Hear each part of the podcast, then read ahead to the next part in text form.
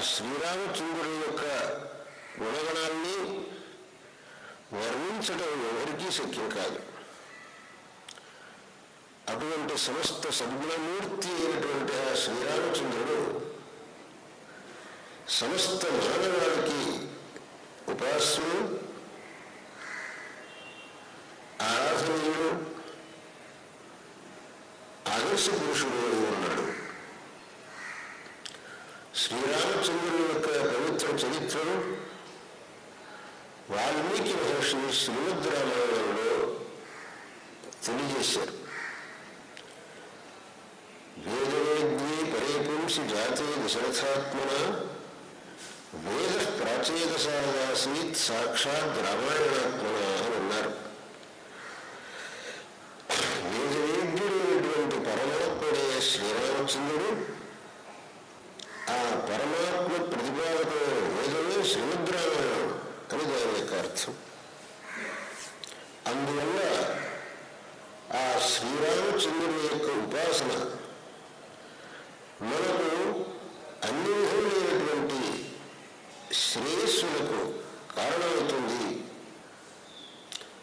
శ్రీరామచంద్రుని యొక్క నామజపం కానివ్వండి ఆ శ్రీరామచంద్రుని పూజ కానివ్వండి శ్రీమద్ రామాయణ పారాయణం కానివ్వండి ఆ శ్రీమద్ రామాయణ కథా ప్రవచనం కానివ్వండి తత్శ్రవణం కానివ్వండి ఇవన్నీ కూడా అపరిమితమైనటువంటి శ్రేయస్ప్రదమైన కార్యములు ఇటువంటి కార్యములను జరిపించడం ఆ జరిపించిన వాళ్ళకు దాంట్లో పాలు పంచుకున్న వాళ్ళకు అందరికీ సకల సుఖప్రదం మంగళప్రదం అవుతుంది గుంటూరులో పోలిశెట్టి శ్రీహరిప్రసాదరావు గారు. శ్రీమద్ రామాయణ మహాయజ్ఞం ఒక మండల కాలం జరిపించనున్నారనే విషయం అందరికీ ప్రమోదాస్పదమైంది ఈ సమయంలో నూట ఎనిమిది మంది శ్రీమద్ రామాయణ పారాయణ చేయడం శ్రీమద్ రామాయణ ప్రవచనాలు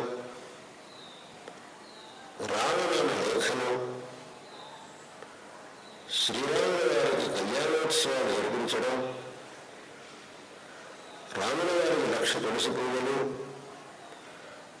మిగులుగా శ్రీరామచంద్రుడికి ఏ విధంగా మనం కైంకర్యం చేయడానికి వీలవుతుందో ఆ అన్ని విధములైనటువంటి సేవలు ఈ సందర్భంలో చేయనున్నారనే విషయం అత్యంత హర్షప్రదంగా ఉంది.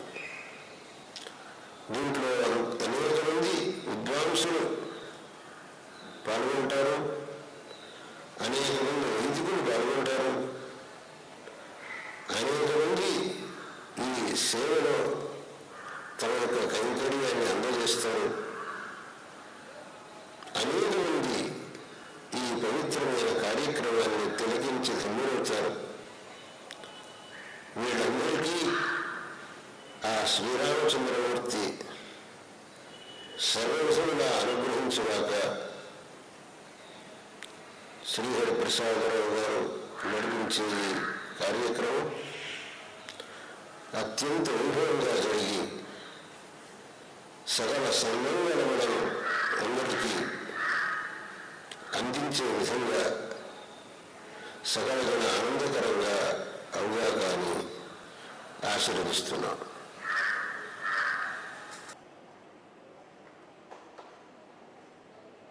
विष्णुर्गुरुदेवो महेश्वरः गुरुः साक्षात् परं ब्रह्म तस्मै श्रीगुरवे नमः भारते करुणापात्रं भारते पदभूषणं भारते पदमारूढं भारते శ్రీరామచంద్రయే ఆపదామపాత్తారం దాతారం సర్వసంపదాం. లోకాభిరామం శ్రీరామం భూయో భూయో నమామ్యహం రామాయ రామభద్రాయ రామచంద్రాయ వేదసే. రఘునాథాయ నాదాయ సీతాయ పదయే నమ. వైదేశ ఈ భక్తులందరూ రాసినటువంటి రామాయణం ఆ రామనామం అందులో నిక్షిప్తం చేస్తాం. ఆ శక్తి ఎల్లకాలంలోనూ అక్కడికి వచ్చి సందర్శించినటువంటి అందరికీ కూడా ఎంతో శ్రేయస్సు కలిగిస్తుంది కనుక ఆ కార్యక్రమం చేస్తున్నాం. అదేవిధంగా ప్రతిరోజు కూడా విద్యార్థిని విద్యార్థుల చేత దాసరథి శతకం రామచంద్రమూర్తి వారి సన్నిధానంలో విన్నవించడం జరుగుతుంది. సంక్షేప రామాయణం బాలకాండలో వచ్చేటువంటి సంక్షేప రామాయణం కూడా ప్రతినిత్యం పారాయణ జరుగుతుంది. అదేవిధంగా నామరామాయణం పారాయణ పారాయణం జరుగుతుంది. ఈ కార్యక్రమాలన్నీ కూడా అందరూ తిలకించాలి. ఈ నలభై రెండు రోజులు మన గుంటూరు పట్టణం అంతా కూడా రామం రామం రామం రామనామంతో రామ జపంతో రాముని యొక్క కథా శ్రవణంతో పునీతం కావాలనేటువంటి సదుద్దేశంతో చేస్తున్నాం కాబట్టి ఈ భక్తులైన మీ అందరికి కూడా భక్తిపూర్వకంగా సమయంగా కోరుకునేది ఏమంటే మీరందరూ కూడా మీ సేవలో మీకు ఏది ఉపయుక్తంగా ఉంటుందో ఏది అవకాశంగా ఉంటుందో అటువంటి సేవలో పాల్గొని మీరందరూ ధరిస్తారు. మీ కుటుంబాలందరూ కూడా సుఖ సంతోషంతో వర్ధిల్లాలని చెప్పి మా శృంగేరి శారదాపేట గుంటూరు శాఖ తరఫున మిమ్మల్ని అందరినీ అభ్యర్థిస్తున్నాను. తర్వాత శ్రీ గురువు గారి ప్రవచనం ప్రారంభం చేసే ముందు హైదరాబాద్ నగరం నుంచి గురువు గారికి ఆప్తులు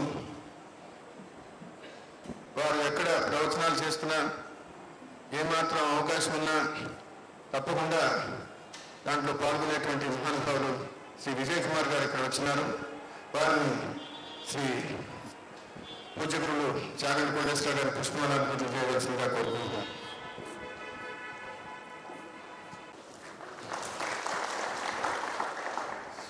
అదేవిధంగా కాశిష్యులు పుత్ర సమానులు గురుగారు ప్రసంగాలు వినే వారందరికీ కూడా వారి పేరు సుపరిచితం.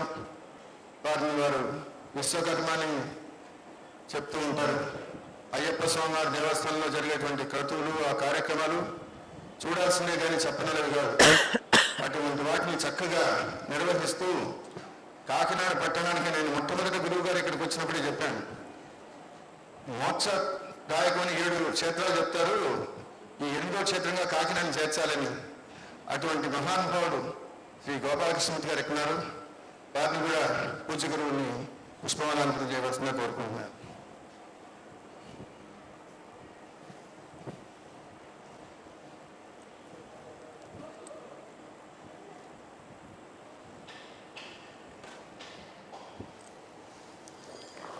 ఓ, చాలా సంతోషం గోపాలకృష్ణ గారు అదేవిధంగా ఇంకొక మహానుభావుడు ఎప్పుడు గురువుగారికి ఎటువంటి సేవ చేసే అవకాశం నాకు కుమారుడితో సమానం. ప్రసాద్ బాబుని వచ్చి గురువు గారికి పుష్పమాలంకరణ చేయవలసిందిగా కోరుకుంటున్నాను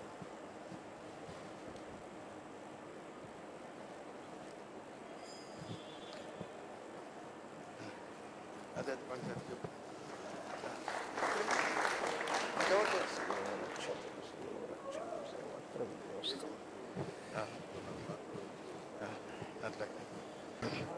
వరలక్ష్మి గారు క్షమించారు లక్ష్మి గారినే తెలుసు.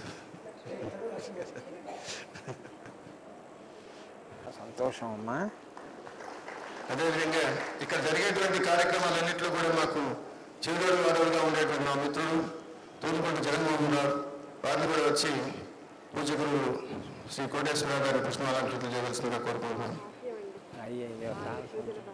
చాలా సంతోషం అమ్మా మాకందరికీ కూడా చాలా ఆనందంగా ఉంది. అలాగే. ప్రసాద్. ప్రసాద్. లేదు. ఇప్పటికి దాదాపు కోటి మంది ఆ వెబ్సైట్ విజిట్ చేశారు. ఒక స్పిరిచువల్ వెబ్సైట్ని అంతమంది అంత తక్కువ కాలంలో చూశారు. గురువు గారిని పుష్పమాలంకరణ చేయవలసిందిగా కోరుకుంటున్నాను. చాలా సంతోషం శ్రీహరిరావు గారు. చాలా సంతోషం శివోరక్ష ప్రశంసించకూడదు కానీ ఏ తండ్రి అయినా గొప్పగా ఫీల్ అయ్యేటువంటి ఒక వ్యక్తి నా కుమారుడు శ్యామ్ సుందర్. చిన్నవాడైనా భక్తిలో నన్ను మించినవాడు. వాడిని కూడా వచ్చి గురువును పుష్పానాలకు చేసి వారి ఆశీర్వాదం పొందవలసిందిగా కోరుకుంటున్నాను.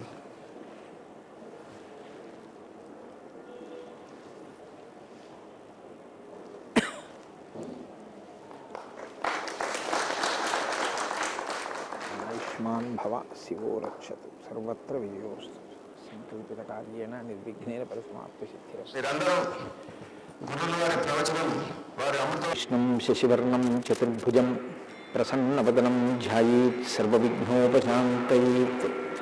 గురుర్బ్రహ్మా గురుర్విష్ణు గురుర్దేవో మహేశ్వర। గురుः సాక్షాత్ పరబ్రహ్మ తస్మై శ్రీగురవై నమ। व्यासाय विष्णुरूपाय व्यासरूपाय विष्णवे नमो वै ब्रह्मनिधये वासिष्ठाय नमो नमः। कूजन्तं राम रामीति मधुरं मधुराक्षरम् आरुह्य कविताशाखां वंदे वाल्मीकिकोकिलं श्रुतिस्मृतिपुराणानाम् आलयं करुणालयं नमामि भगवत्पादशङ्करं लोकशङ्करं सदाशिवसमारम्भां शङ्कराचार्यमध्यमाम् अस्मदाचार्यपर्यन्तां वंदे गुरुपरम्पराम्। వాగర్ధావివ సంపృక్తౌ వాగర్ధ ప్రతిపత్తయే జగత పితరౌ వందే పార్వతీ పరమేశ్వరౌ సూక్తిం సమగ్రైతిన స్వయమేవ లక్ష్మీ శ్రీరంగరాజమహిషీ మధురైకటాక్షై వైదగ్ధ్యవర్ణకునకుంభనగౌరవైర్యాం కండూలకర్ణకుహరాः కవయోధయంతి. హైమోర్ధ్వపుండ్రమజహన్మకుటం సునాసం మందస్మితం మకరకుండలచారుగండం బింబాధరం బహుళదీర్ఘకృపాకటాక్షం. శ్రీవేంకటేశముఖమాత్మని సన్నిధత్తాం మనోజవం మరుతతుల్యవేగం జితేంద్రియం బుద్ధిమతాం వరిష్టం వాతాత్మజం వనరయూధముఖ్యం శ్రీరామదూతం శిరసా నమామి. జయత్యతి బలో రామో లక్ష్మణశ్చ మహాబల రాజారీతి సుగ్రీవో రాఘవేణాభిపాలిత దాసోహం కోసలేంద్రస్య రామస్యాక్లిష్టకర్మణ हनुमान् शत्रुसैन्यानां निहंता मारुतात्मजः नरामलसहस्रं मे युद्धे प्रतिफलं भवेत्। शिलाभिस्तु प्रहरतः पावत सहस्रशः। अर्पयित्वा पुरीं लंका अभिवज्यतमैथिलीं समृद्धाधो गमिष्यामि विशता सर्वक्षसा धर्मात्मा सत्यसन्धस्य रामो पौरुषे च प्रतिद्वन्द्वस्यरयिनं दिहिराविनम् आपदामपहर्तारं दातारं सर्वसम्पदां लोकाभिरामं श्रीरामं भूयो भूयो नमाम्यहम् शरज्योत्सनाशुद्धां सशीतजटाजूटमकुटां वरत्रालत्र वरत्रासत्राणस्फटितघटिता पुस्तककरां सकृन्नत्वा नत्वा कथविवसतां सन्निधदते मधुक्षीरद्राक्षा मधुरिमधुरीनाः फणितयः हरिः ओम्। పరమేశ్వర స్వరూపమైన సభకి నమస్కారం.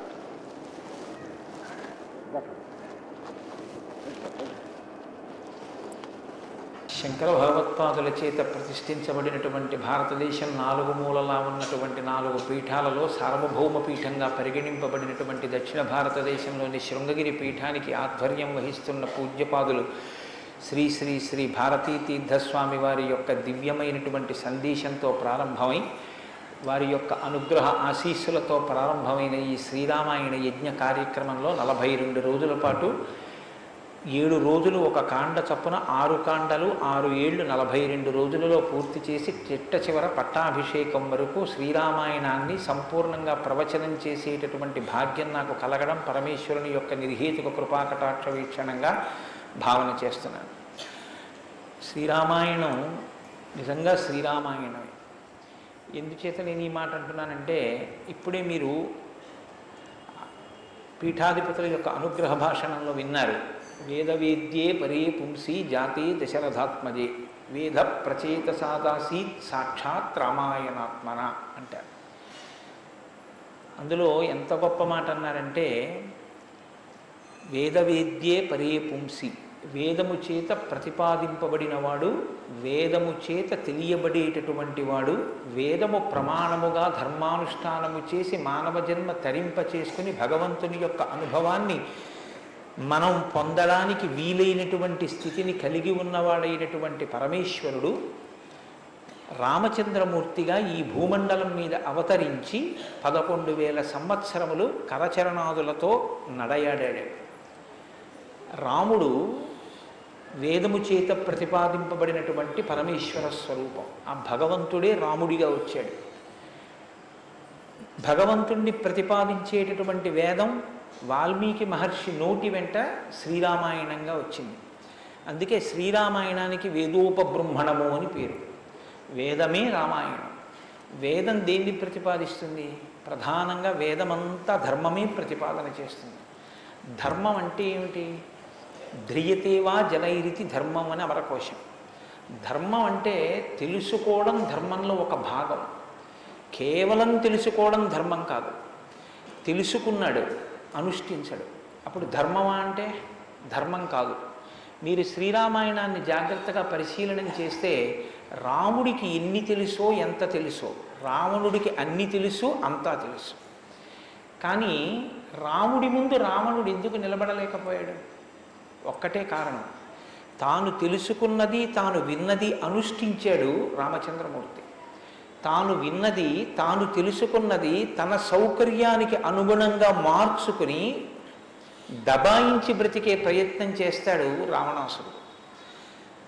ధర్మాన్ని మీరు తెలుసుకోవడం ప్రధానం ఎంతో దాన్ని అనుష్ఠించడం కూడా అంతే అవసరం. అనుష్ఠానానికి పనికిరానటువంటి ధర్మం ఉపయోగం లేనిది అవుతుంది. ఇంట్లో కర్ర ఉంది వీధిలో కుక్క ఉంది. కుక్క మీ మీద పడడానికి ఉద్యుక్తమవుతున్న సమయంలో మీ ఇంట్లో కర్ర ఉంది కదా అని మీ మీద పడ్డం మానదు. మీ చేతిలో కర్ర ఉంటే కుక్క మీ మీద పడకుండా ఉంటుంది. ధర్మో రక్షతి రక్షిత అన్న మాటకు అర్థం ఏంటంటే మీరు ధర్మాన్ని అనుష్ఠిస్తే మిమ్మల్ని ధర్మం కాపాడుతుంది. ధర్మం విషయంలో తెలుసుకోవలసినటువంటి అత్యంత ముఖ్యమైన విషయం ఒకటి ఉంటుంది.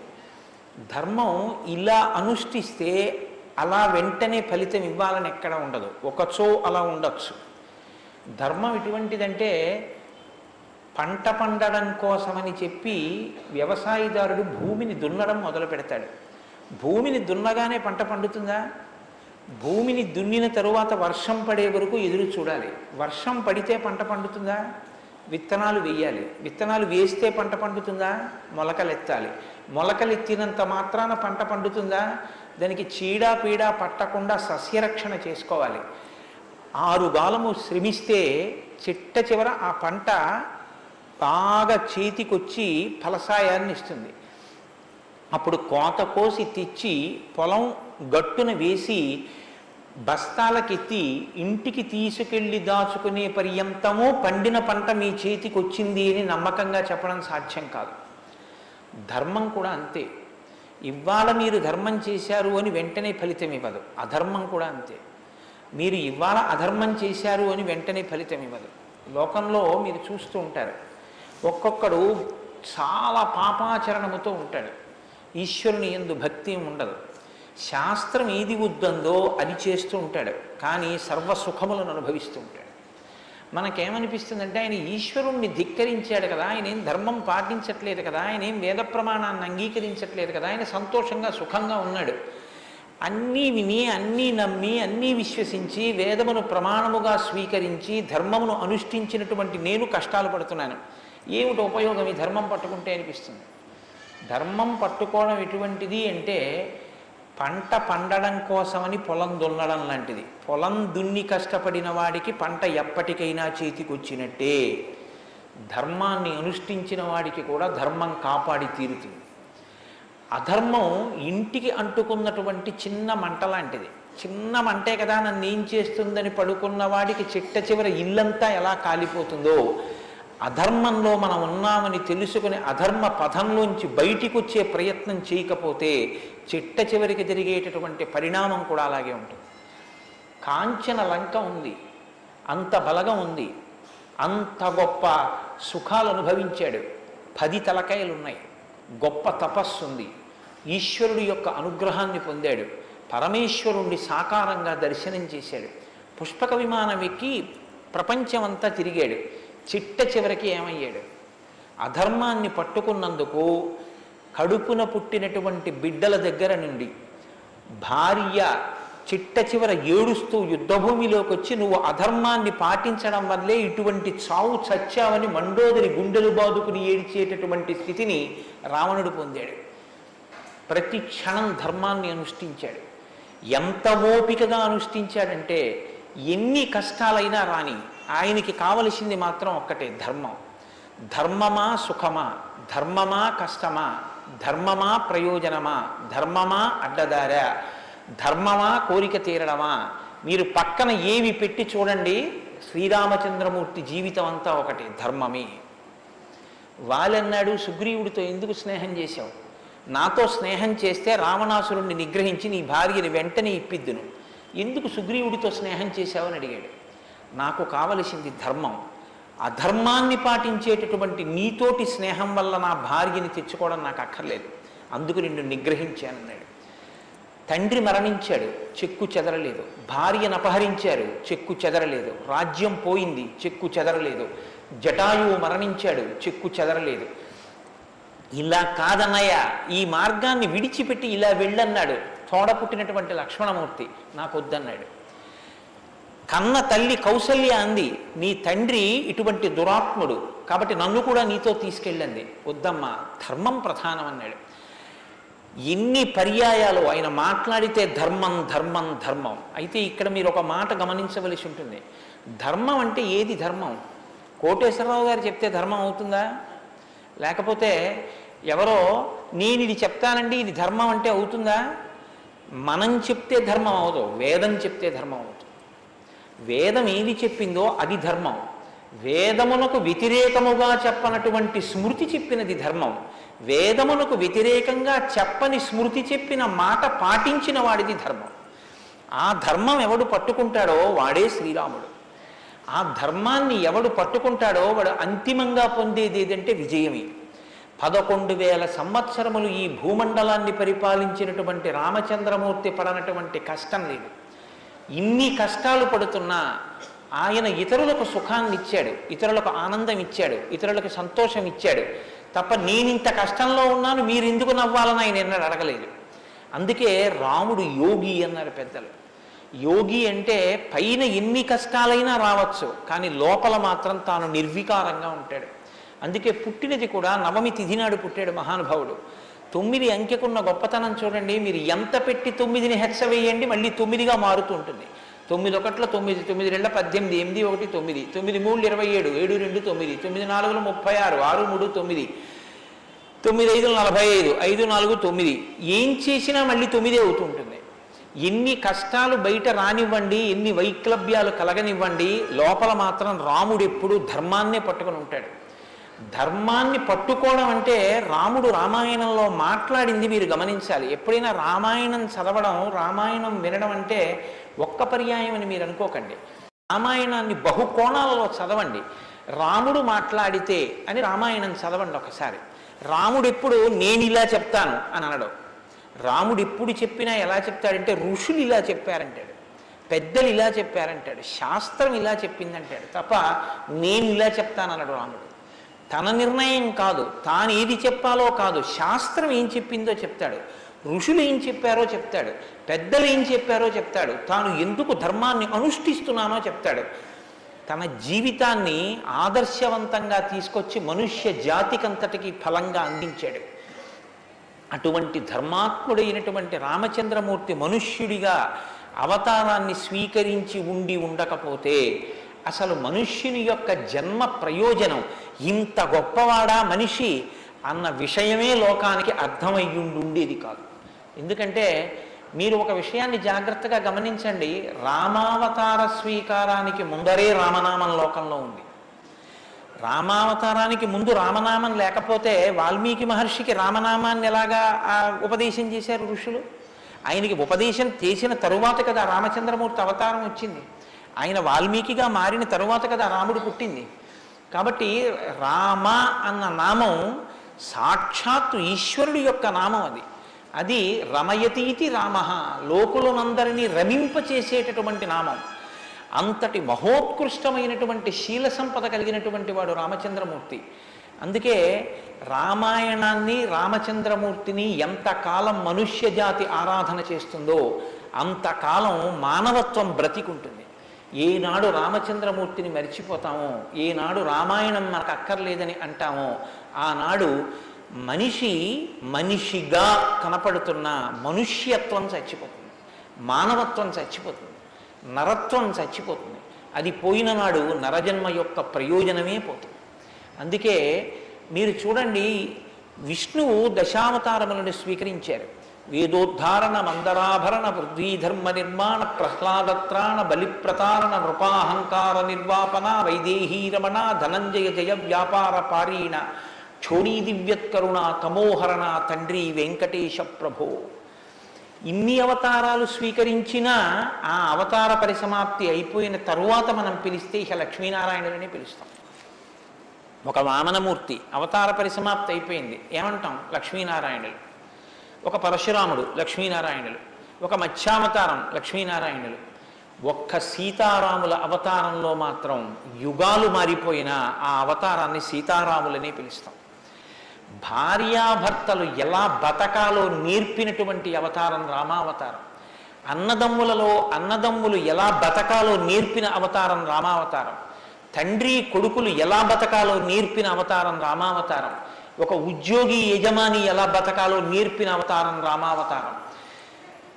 చిట్ట చివరికి ఎంత కష్టం కడుపులో ఉన్న రాజారాముడిగా సింహాసనం మీద కూర్చోవలసి వస్తే ప్రజల్ని కన్నబిడ్డల్లా పరిపాలించగలిగినటువంటి ధర్మాన్ని నిలబెట్టుకోగలిగినటువంటి సంపూర్ణత్వాన్ని సంప సంతరించుకున్నటువంటి మనుష్య స్థితిని పొందిన అవతారం రామావతారం. మీకు జీవితంలో అనుష్ఠాన పర్యంతంలో ఎక్కడ ఏ విషయం గురించి అనుమానం వచ్చినా మీకు రామాయణం జీర్ణమైతే మీకు వెంటనే శ్రీరామాయణం జ్ఞాపకానికి వస్తుంది. అప్పుడు రాముడు ఇలా ప్రవర్తించాడు అని మీకు జ్ఞాపకం వస్తుంది. రామాయణం మీకు జీర్ణమైతే మీ భాష తీరు మారిపోతుంది. రామాయణం మీకు జీర్ణమైతే మాట ఎంత గొప్పదో మీకు అర్థమవుతుంది. మీరు నేను అందుకే మీకు మనవి చేశాను రామాయణాన్ని రామాయణంగా చదవకండి అని. రామాయణం జ్యోతిష శాస్త్రం రామాయణం వాస్తుశాస్త్రం రామాయణం ధర్మశాస్త్రం రామాయణం వాక్కు రామాయణం ధర్మ పరిపాలన రామాయణం న్యాయం రామాయణం సామాజిక శాస్త్రం రామాయణం శకున శాస్త్రం రామాయణం పర్యావరణం రామాయణం గురుభక్తి రామాయణం శిష్యధర్మం మీ ఇష్టం. ఎలా చదవండి? రామాయణం అలా వస్తుంది. మీకు ఇచ్చినది మట్టి ముద్ద. మీరు దాంతో మూకుడు చేసుకుంటారో పళ్ళెం చేసుకుంటారో ప్రమిద చేసుకుంటారో గిన్నె చేసుకుంటారో గరిట చేసుకుంటారో మీ ఇష్టం. రామాయణాన్ని మీరు ఎలా చూడాలనుకుంటే మీకు అలా కనపడుతుంది. శ్రీరామాయణానికి ఉన్న గొప్పతనం ఏమిటంటే వాల్మీకి మహర్షి ఎవ్వరికీ కూడా కితాబులు ఇవ్వరు. రావణాసురుడు దుష్టుడని వాల్మీకి మహర్షి అనరు. వాల్మీకి మహర్షి చెప్పేది ఇలా చేశాడని చెప్తారు. తెల్లవారకట్ట లేచాడు పరస్త్రీ పట్ల కామంతో మనసు కదిలింది. నీకు నచ్చి నీకు కూడా అలా ఉండాలనుకుంటే నీ ఇష్టం. నీ తల కూడా తెగిపోతుంది. నీవు కూడా పుత్రమిత్ర కళత్రాదులతో భంగపాటు పొందుతావు. రాముడు నిద్రలేస్తూనే నదీ స్నానం చేసి సంధ్యావందనం చేశాడు. నువ్వు రాముడిలా ఉండాలనుకుంటే ఏడు తరాలు తరిస్తాయి.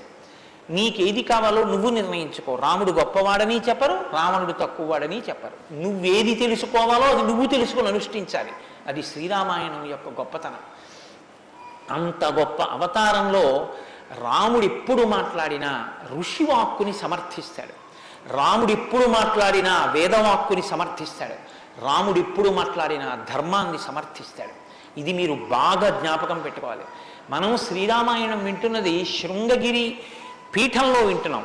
అదేమిటండి పీఠ శాఖ కదా అని మీరు అనొచ్చు ఆత్మావై పుత్రనామాసి కొడుక్కి తండ్రికి అభేదం. బింబానికి బింబం ఎందులోంచి వచ్చిందో ఆ బింబం వచ్చినటువంటి లేదా ప్రతిబింబం పుట్టిన బింబం రెండు ఒకటే. అద్దం ముందు నిలబడితే నా ప్రతిబింబం కనబడితే నే ఆ ప్రతిబింబం బొట్టు పెట్టుకోలేదు అనుకోండి దిక్కుమాలిన ప్రతిబింబమా? బొట్టు పెట్టుకోవద్దా? తప్పు కదా అని ప్రతిబింబానికి బొట్టు పెడితే నాకు బొట్టు వస్తుందా? బింబానికి బొట్టెట్టుకుంటే ప్రతిబింబానికి బొట్టు వస్తుంది. బింబానికి ప్రతిబింబానికి తండ్రికి కొడుక్కి గురువుకి శిష్యుడికి అభేదమైతే గుంటూరు శృంగగిరి పీఠ శాఖకి ఎక్కడో కర్ణాటక రాష్ట్రంలో ఉన్న శృంగగిరి పీఠానికి నా దృష్టిలో అభేదం. శృంగగిరి పీఠంలో కూర్చుని శ్రీరామాయణ ప్రవచనం చెయ్యవలసి వస్తే నేను ఒక మాట చెప్పకుండా రామాయణాన్ని ప్రారంభించేస్తే నేను ఒక పొరపాటు చేసిన వాడిని అవుతాను. ఇన్ని పీఠాల్ని స్థాపించినటువంటి శంకర భగవత్పాదులు అవతార పరిసమాప్తి చేస్తూ ఒక మాట చెప్పారు. వేదో నిత్యమధీయతాం తదుదితం కర్మస్వనుష్ఠీయతాం. ప్రతిరోజు వేదం చదువుకో. నువ్వు చేసే ఏ కర్మ అయినా వేదం ఎలా చెప్పిందో అలాగే చెయ్యి. అంతేకాని నీ స్వంత బుద్ధితో ఏ పనిని చెయ్యవద్దు. వేదో నిత్యమధీయతాం తదుదితం స్వకర్మ స్వనుష్ఠీయతాం దుస్తర్కాస్తు విరమ్యతాం. ఈశ్వరుడు నోరిచ్చాడు కదా అని నీ చిత్తం వచ్చినట్టుగా వాదనలు చేయవద్దు. నువ్వు ఏది మాట్లాడినా శృతి స్వనుష్టి యతాం ఉపనిషత్తులు ఏం చెప్పాయో వేదం ఏం చెప్పిందో దాన్ని సమర్థించడానికి నీ వాగ్బలాన్ని ఉపయోగించు. అంతేకాని ఈశ్వరుడు వాక్కు ఇచ్చాడు కదా అని.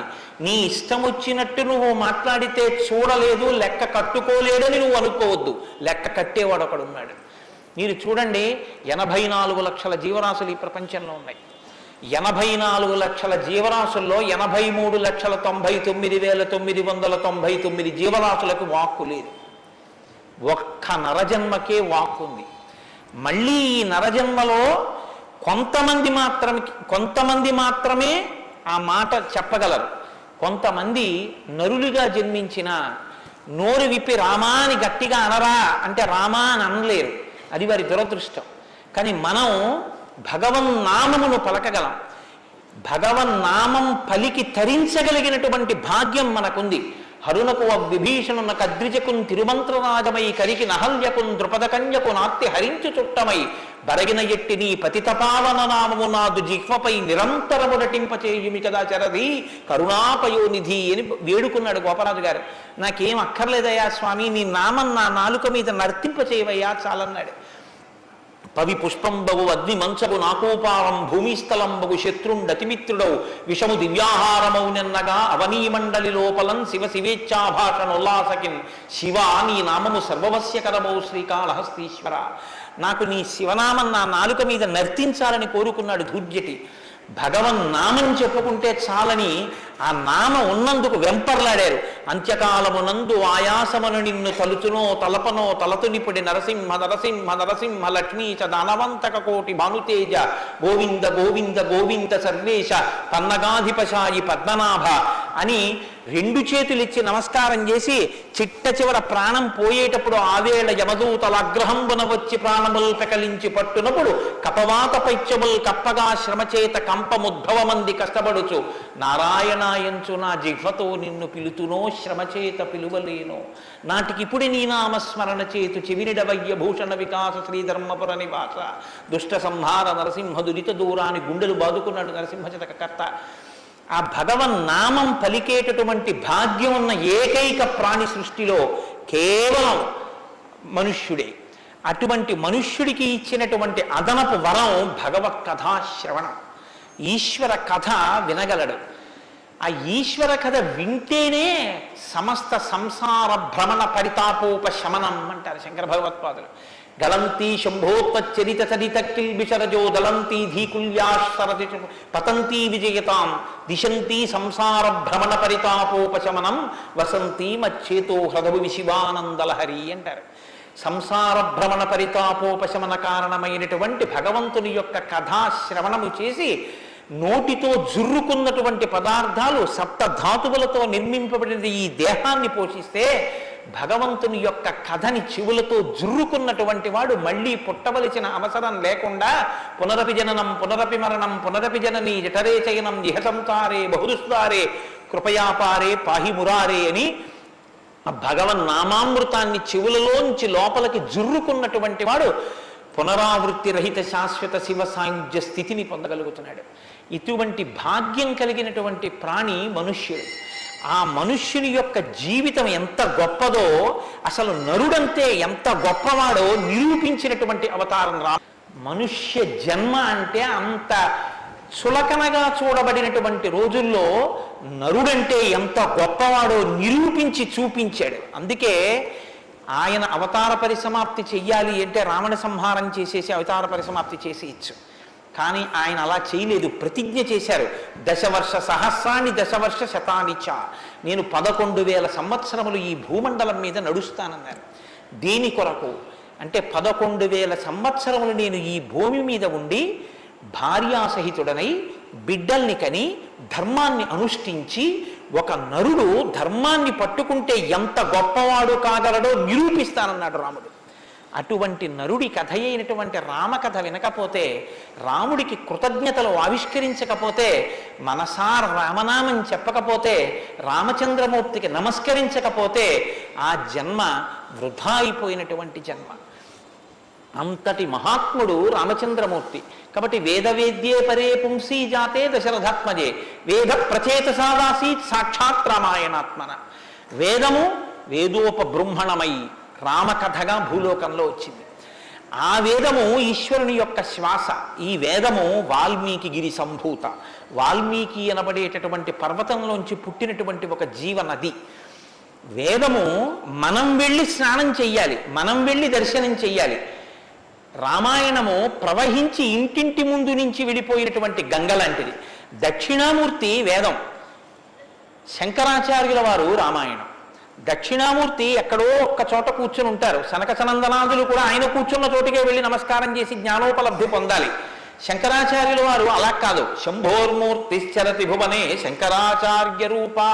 ఆ దక్షిణామూర్తి మౌనం విడిచిపెట్టి ఆసేత హిమాచల పర్యంతం పాదచారి అయి మూడు పర్యాయములు పరిగెటించి వేద విరుద్ధమైన వాదనలు ఖండించి మళ్ళీ వేద విరుద్ధమైన వాదనలు ఈ భారతదేశంలోకి ప్రవేశించకుండా కాపు పెట్టాలన్న ఉద్దేశ్యంతో తూర్పున జగన్నాథ్లో గోవర్ధన పీఠము పడమర ద్వారకలో కాళికాపీఠము ఉత్తరమున బద్రికాశ్రమములో జ్యోతిపీఠము దక్షిణమున శృంగగిరిలో శారదాపీఠము నాలుగు చోట్ల నాలుగు పీఠములను కాపు పెట్టి గురు పరంపర నిరంతరము కొనసాగేటట్టుగా మనని అనుగ్రహించి వేద విరుద్ధమైన వాదనలు భారతదేశంలో ప్రవేశించకుండా రక్షించినటువంటి మహాపురుషుడైనటువంటి శంకర భగవత్పాదులు తానే ఆసేతు హిమాచలం పరిగెట్టించి ప్రతి ఇంటి ముందుకొచ్చి జ్ఞానబోధ చేసినట్టు రామాయణం అనేటటువంటి గంగ వాల్మీకి గిరిశంభూతయ్యి వాడ వాడలా ప్రవహించింది. రామ కథ రామనామం తెలియనివాడు లోకంలో ఉండడు.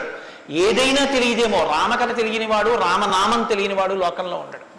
మంచికైనా రామనామం చెడుకైనా రామనామం. ఏమయ్యా అంత పని చేసావా రామరామ నేను చేస్తానండి అంటాడు. ఏదైనా చూడకూడదు చూస్తే రామరామ ఇలాంటిది చూశానేమండి అంటాడు. ఏదైనా మంచి జరిగితే రామరామ ఎంత మంచి మాట విన్నాను ఇవ్వాలంటాడు. రా భారతీయ సంస్కృతిలో రామనామం మమేకమైపోయింది. అటువంటి రామాయణం అటువంటి రామనామం ధర్మానికి ఆలవాలం. ధర్మాన్ని వ్యతిరేకించడం కన్నా ఘోరమైన పాపం లోకంలో ఇంకోటి ఉండదు. ఇవాల్టి రోజున రామాయణం యొక్క ఆవశ్యకత మరీ ఎక్కువ. ఎందుచేతనో తెలుసా అండి? ఒకనకొకప్పుడు ధర్మానికి వ్యతిరేకంగా మాట్లాడితేనే చాలా దోషం. అటువంటిది ఇవాళ ఏ స్థితి వచ్చేసిందంటే ధర్మాన్ని ధర్మము అని పేరు పెట్టి వ్యతిరేకంగా మాట్లాడితే బాగుండదని ధర్మానికి ఇంకొక పేరు పెట్టి వ్యతిరేకంగా మాట్లాడే రోజులు వచ్చాయి. ఒకడు ఆవుని చంపేయాలనుకున్నాడు. ఆవుని చంపేయండి. అంటే మిగిలిన వాళ్ళు బుద్ధి ఉందా లేదా అంటారు. అందుకని ఆవుని ఇంకొక క్రూర మృగం పేరు పెట్టి పిలిచి చంపేయమన్నాడు వాడు. ఎంత గడుసరితనం చూడండి. ఈ పులిని చంపేయండి అన్నాడు. పులిని చంపేయండి అంటే చూడని వాడు ఏమనుకుంటాడు? పులిని చంపేస్తే తప్పేమిటి? వచ్చి ఊళ్ళ మీద పడిపోతుంది అనుకుంటాడు. అది పావుని చంపేయండి అన్నాడు. విన్నవాడు పావు అనుకున్నాడు కనదు ఆవు. ఆవుని చూపించి పావుని చంపేయండి అన్నాడు. వాడికి తెలియదా ఇది ఆవు అని? తెలుసు. మరి ఆవుని చంపేయండి అని ఎందుకండ? అంటే ఆవుని చంపేయండి అంటే ఆవుని చంపడం ఏమిట్రా అంటారని పావుని చంపేయండి అన్నాడు. తెలిసి. ధర్మాన్ని ఆచరించకండి. అంటే జనం తిరగబడతారని మూఢ విశ్వాసాల జోలికి వెళ్ళకండి అంటున్నాడు పేరు మార్చారు. కానీ వ్యవస్థని ధర్మానికి దూరం చేస్తున్నారు. ఆ స్థితి నుంచి మనం రక్షింపబడాలంటే మనకున్న ఆధారం ఒక్కటే. శ్రీరామాయణాన్ని వినాలి. శ్రీరామాయణాన్ని బాగా తెలుసుకోవాలి. శ్రీరామాయణాన్ని తరచి తరచి గమనించాలి. రామాయణం మనకి తెలుసున్న రామకథే కదా అనుకోకండి. నేను మీకు యథార్థం మనవి చేస్తున్నాను. మీరు రామాయణాన్ని ఎన్ని మాటలు చదవండి ఎన్ని మాటలు వినండి మీకు రామాయణం కొత్త కోణంలో ప్రకాశిస్తుంది. రామాయణం కొత్త కోణంలో భాషిస్తుంది. అంత గొప్ప రామాయణం. సరే నువ్వు చెప్పేది రామాయణం కదా. రామాయణం గురించి ఎందుకు అంతసేపు చెప్తావు? మేము ఎదర వింటాం కదా రామాయణం. అసలు నువ్వు రామాయణం ప్రారంభం చెయ్యి అని మీరు అంటారు నాకు తెలుసు. శ్రీరామాయణ ప్రారంభం ఎక్కడ జరిగింది? అంటే తపస్వాధ్యాయ నిరతం తపస్వీ వాగ్విదాం వరం. నారదం పరిపప్రచ్చర్ వాల్మీకి మునిపుంగవం అన్నారు. అంటే వాల్మీకి మహర్షి తన ఆశ్రమంలో ఉన్నారు. నారద మహర్షి వచ్చారు. నారద మహర్షి వస్తే వచ్చిన నారద మహర్షి ఎటువంటి వారో చెప్తున్నారు మొదట. ఏదో నారదుడు వచ్చారు వాల్మీకి అడిగారు. అది కాదు ఆ శ్లోకం. మీరు ఆ శ్లోకాన్ని చాలా జాగ్రత్తగా గమనించాలి. ఎటువంటి నారదుడు ఎటువంటి వాల్మీకి మహర్షి ఆశ్రమానికి వచ్చారట తపస్వాధ్యాయ నిరతం. తపస్వి వాగ్విదాం వరం. నారదం పరిపప్రచ్చర్ వాల్మీకిర్ మునిపుంగవం. ఈ శ్లోకం నేను చెప్పే ముందు మీతో ఒక మాట నేను మనవి చెయ్యాలి. వాల్మీకి మహర్షి ఆశ్రమానికి నారదుడు వచ్చి సంక్షేప రామాయణం చెప్పిన తరువాత కదా రామాయణం ప్రచారంలోకి వచ్చింది. వాల్మీకి మహర్షి ఆశ్రమానికి నారద మహర్షి వచ్చే వచ్చిన తరువాత రామాయణాన్ని ఎవరికి నేర్పారు? ఆయన రచన చేసి. మొట్టమొదట ఎవరికి నేర్పి ఉండాలి? ప్రవాహము అంటే ఎవరి ద్వారానో వెళ్ళాలి కదా అది? మొట్టమొదట లోకంలో దాన్ని ప్రచారం ఎవరితో ప్రారంభమైంది? వాల్మీకి రామాయణ రచన చేసి ఎవరికి నేర్పారు? వాల్మీకి రామాయణ రచన చెయ్యగానే నేర్పిన మొట్టమొదటి శిష్యులు లవకుశులు. లవకుశులకి మొట్టమొదట రామాయణం నేర్పుంటే సీతమ్మ వాల్మీకి ఆశ్రమంలో ఉందా లేదా? ఉంది.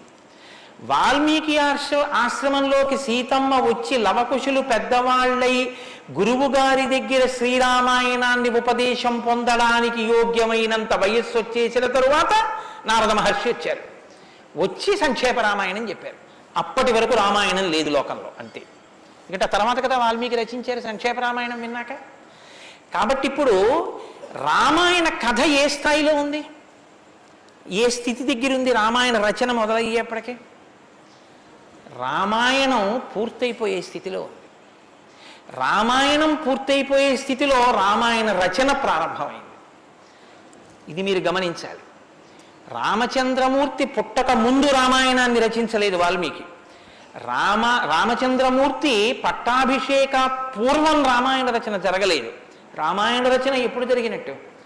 రామచంద్రమూర్తి పట్టాభిషేకం చేసుకుని సీతమ్మ తల్లిని అడవులలో విడిచిపెట్టి అడవులలో ఉన్న సీతమ్మని వాల్మీకి మహర్షి తన కుటీరానికి తీసుకెళ్ళి లవకుశులు జన్మించి వాళ్ళు పెరిగి పెద్దవాళ్ళై యోగ్యులై విద్యాభ్యాసం చేసి సంగీత విద్యలో మంచి నిష్ణాతులై వాల్మీకి మహర్షి రచించిన రామాయణాన్ని బోధ చేస్తే నేర్చుకుని లోకంలో ప్రచారం చెయ్యగలిగినంత వయస్సు వాళ్ళు వచ్చిన తరువాత నారద మహర్షి వచ్చారు అక్కడికి. అలా ఎందుకు జరగాలి? అంటే వచ్చినటువంటి మహానుభావుడు రామచంద్రమూర్తిగా వచ్చాడు. మనుష్యుడిగా నడిచి చూపించేశాడు అప్పటికే. పదకొండు వేల సంవత్సరాలు ఇంచుమించు పూర్తయిపోతున్నాయి. జరిగిన కథ జరిగిపోయింది. జరిగిన కథ జరిగిపోయిన తర్వాత ఇప్పుడు వచ్చాడు నారదుడు. ఇప్పుడు జరిగిపోయిన కథలో అడుగు తీసి అడుగు వేస్తే ధర్మం రామాయణంలో. అడుగు తీసి అడుగు వేస్తే ఎంత కథ చెప్పాలండి నారదుడు వాల్మీకి మహర్షికి? రాముడు పుట్టుక ముందు దగ్గర నుంచి చాలా కష్టపడి రాముడు ఇలా మాట్లాడాడు రాముడు అలా మాట్లాడాడు సీతమ్మ రాముడి దగ్గరికి ఇలా వెళ్ళింది దశరథ మహారాజు గారి దగ్గరికి రాముడు ఇలా వెళ్ళాడు రాముడు కౌశల్య దగ్గరికి ఇలా వెళ్ళాడు రాముడితో ఇలా మాట్లాడాడు. ఇవన్నీ నారదుడు చెప్పాలి. నారదుడు ఎలా చెప్పగలడు? చెప్పగలడు. సర్వజ్ఞుడు మహానుభావుడు గురుస్వరూపం కాబట్టి చెప్పగలడు. కానీ అలా చెప్తూ వెడితే రామాయణం ఎవరు చెప్పినట్టు అవుతుంది? నారదుడు చెప్పింది వాల్మీకి రాసింది అవుతుంది. మరి వాల్మీకి రామాయణ రచన చేశారని మనం ఎలా చెప్తున్నాం? ఒకటే కారణం సంక్షేప రామాయణమే నారదుడు చెప్పాడు. కేవలం ఒక నూరు శ్లోకాల దగ్గరలో రామకథని ఒక్కసారి అలా చిన్న మాల కింద అల్లి చెప్పి వెళ్ళిపోయాడంతే. మిగిలిన రామకథ రాముడు ఎలా కదిలాడో ఎలా అడుగేశాడో ఎలా నడిచాడో ఎలా మాట్లాడాడో ఇవన్నీ వాల్మీకి మహర్షికి కనపడ్డాయి. ఎప్పుడు? అయిపోయాక. కదండి? రాముడు పుట్టేశాక రాముడు మాట్లాడాక రాముడి పెళ్ళైపోయాక రాముడు యుద్ధం చేశాక రాముడు అప్పుడు సీతమ్మతో అంతఃపురంలో ఇలా మాట్లాడాడని వాల్మీకి తెలిసింది. ఎలా తెలిసింది? రెండు కారణాలతో తెలియాలి రాముడు చెప్పాలి. రెండు వాల్మీకి ఊహ చెయ్యాలి.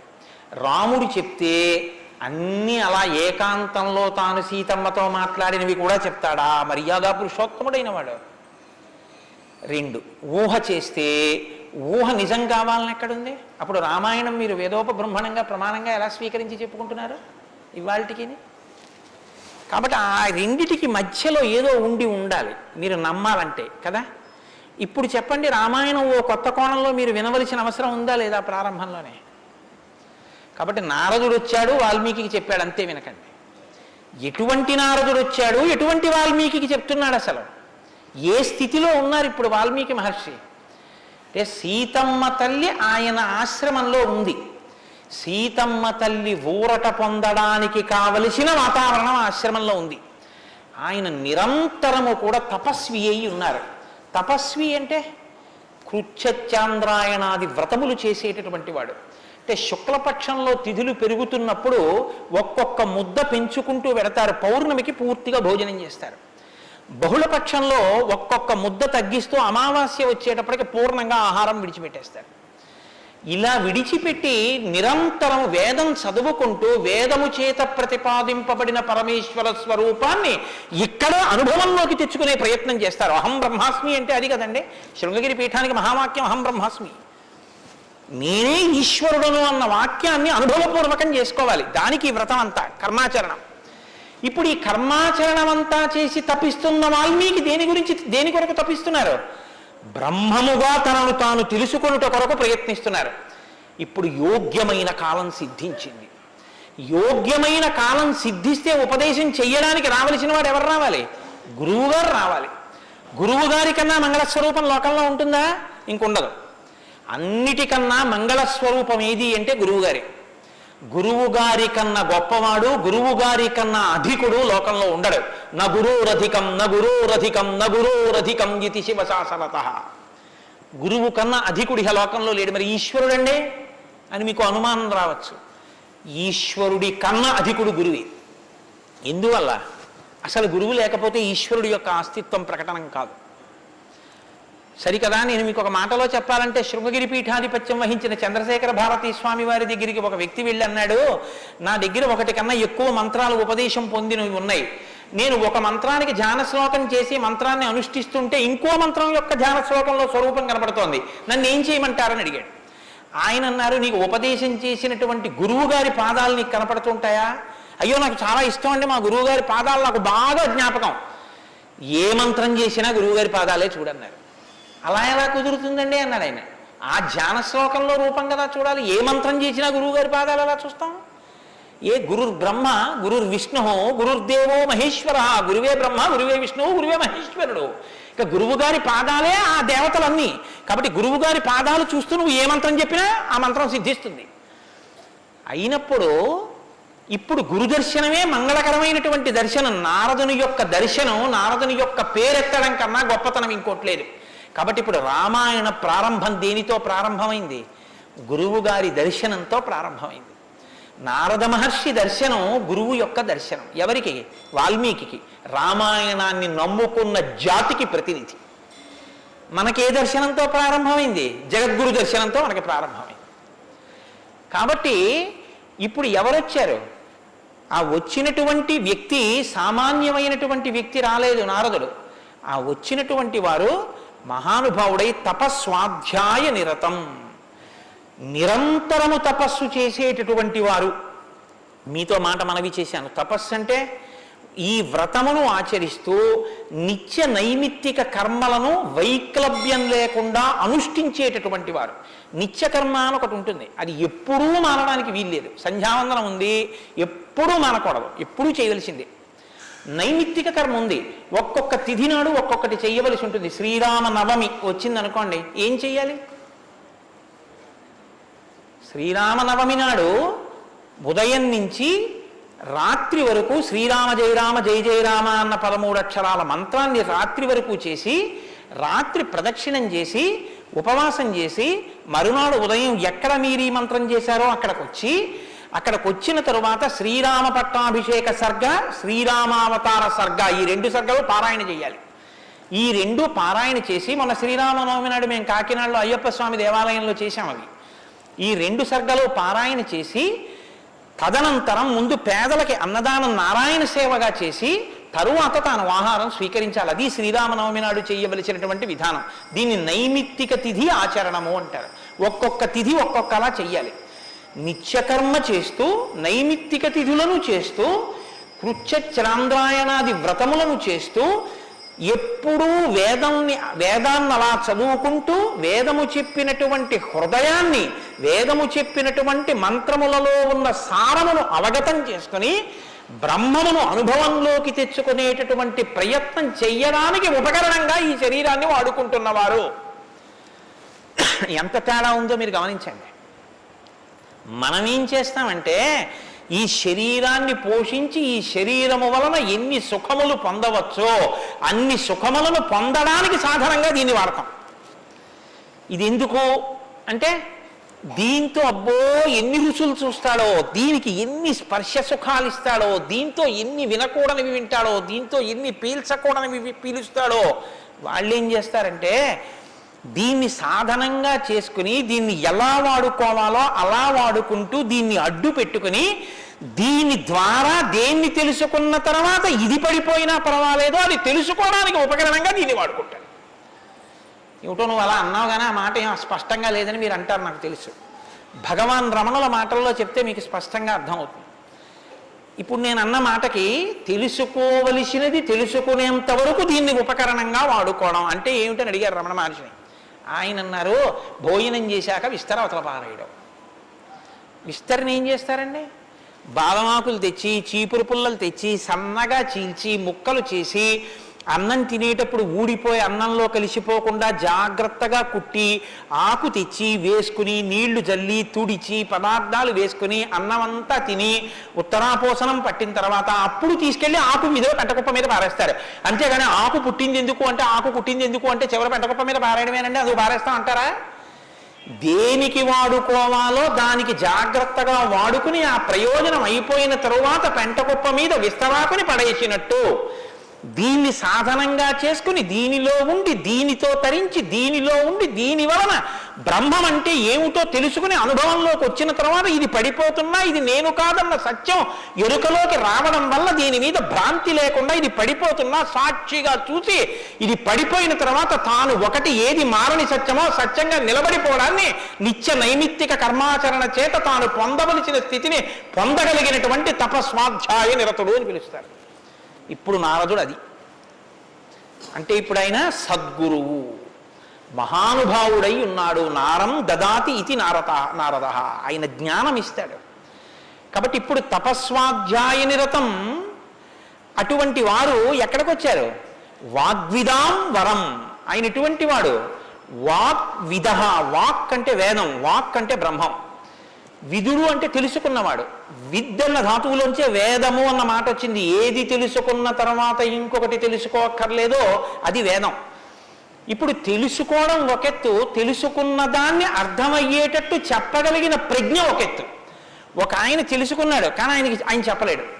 ఆయన చెప్తే అయోమయంగా ఉంటుంది.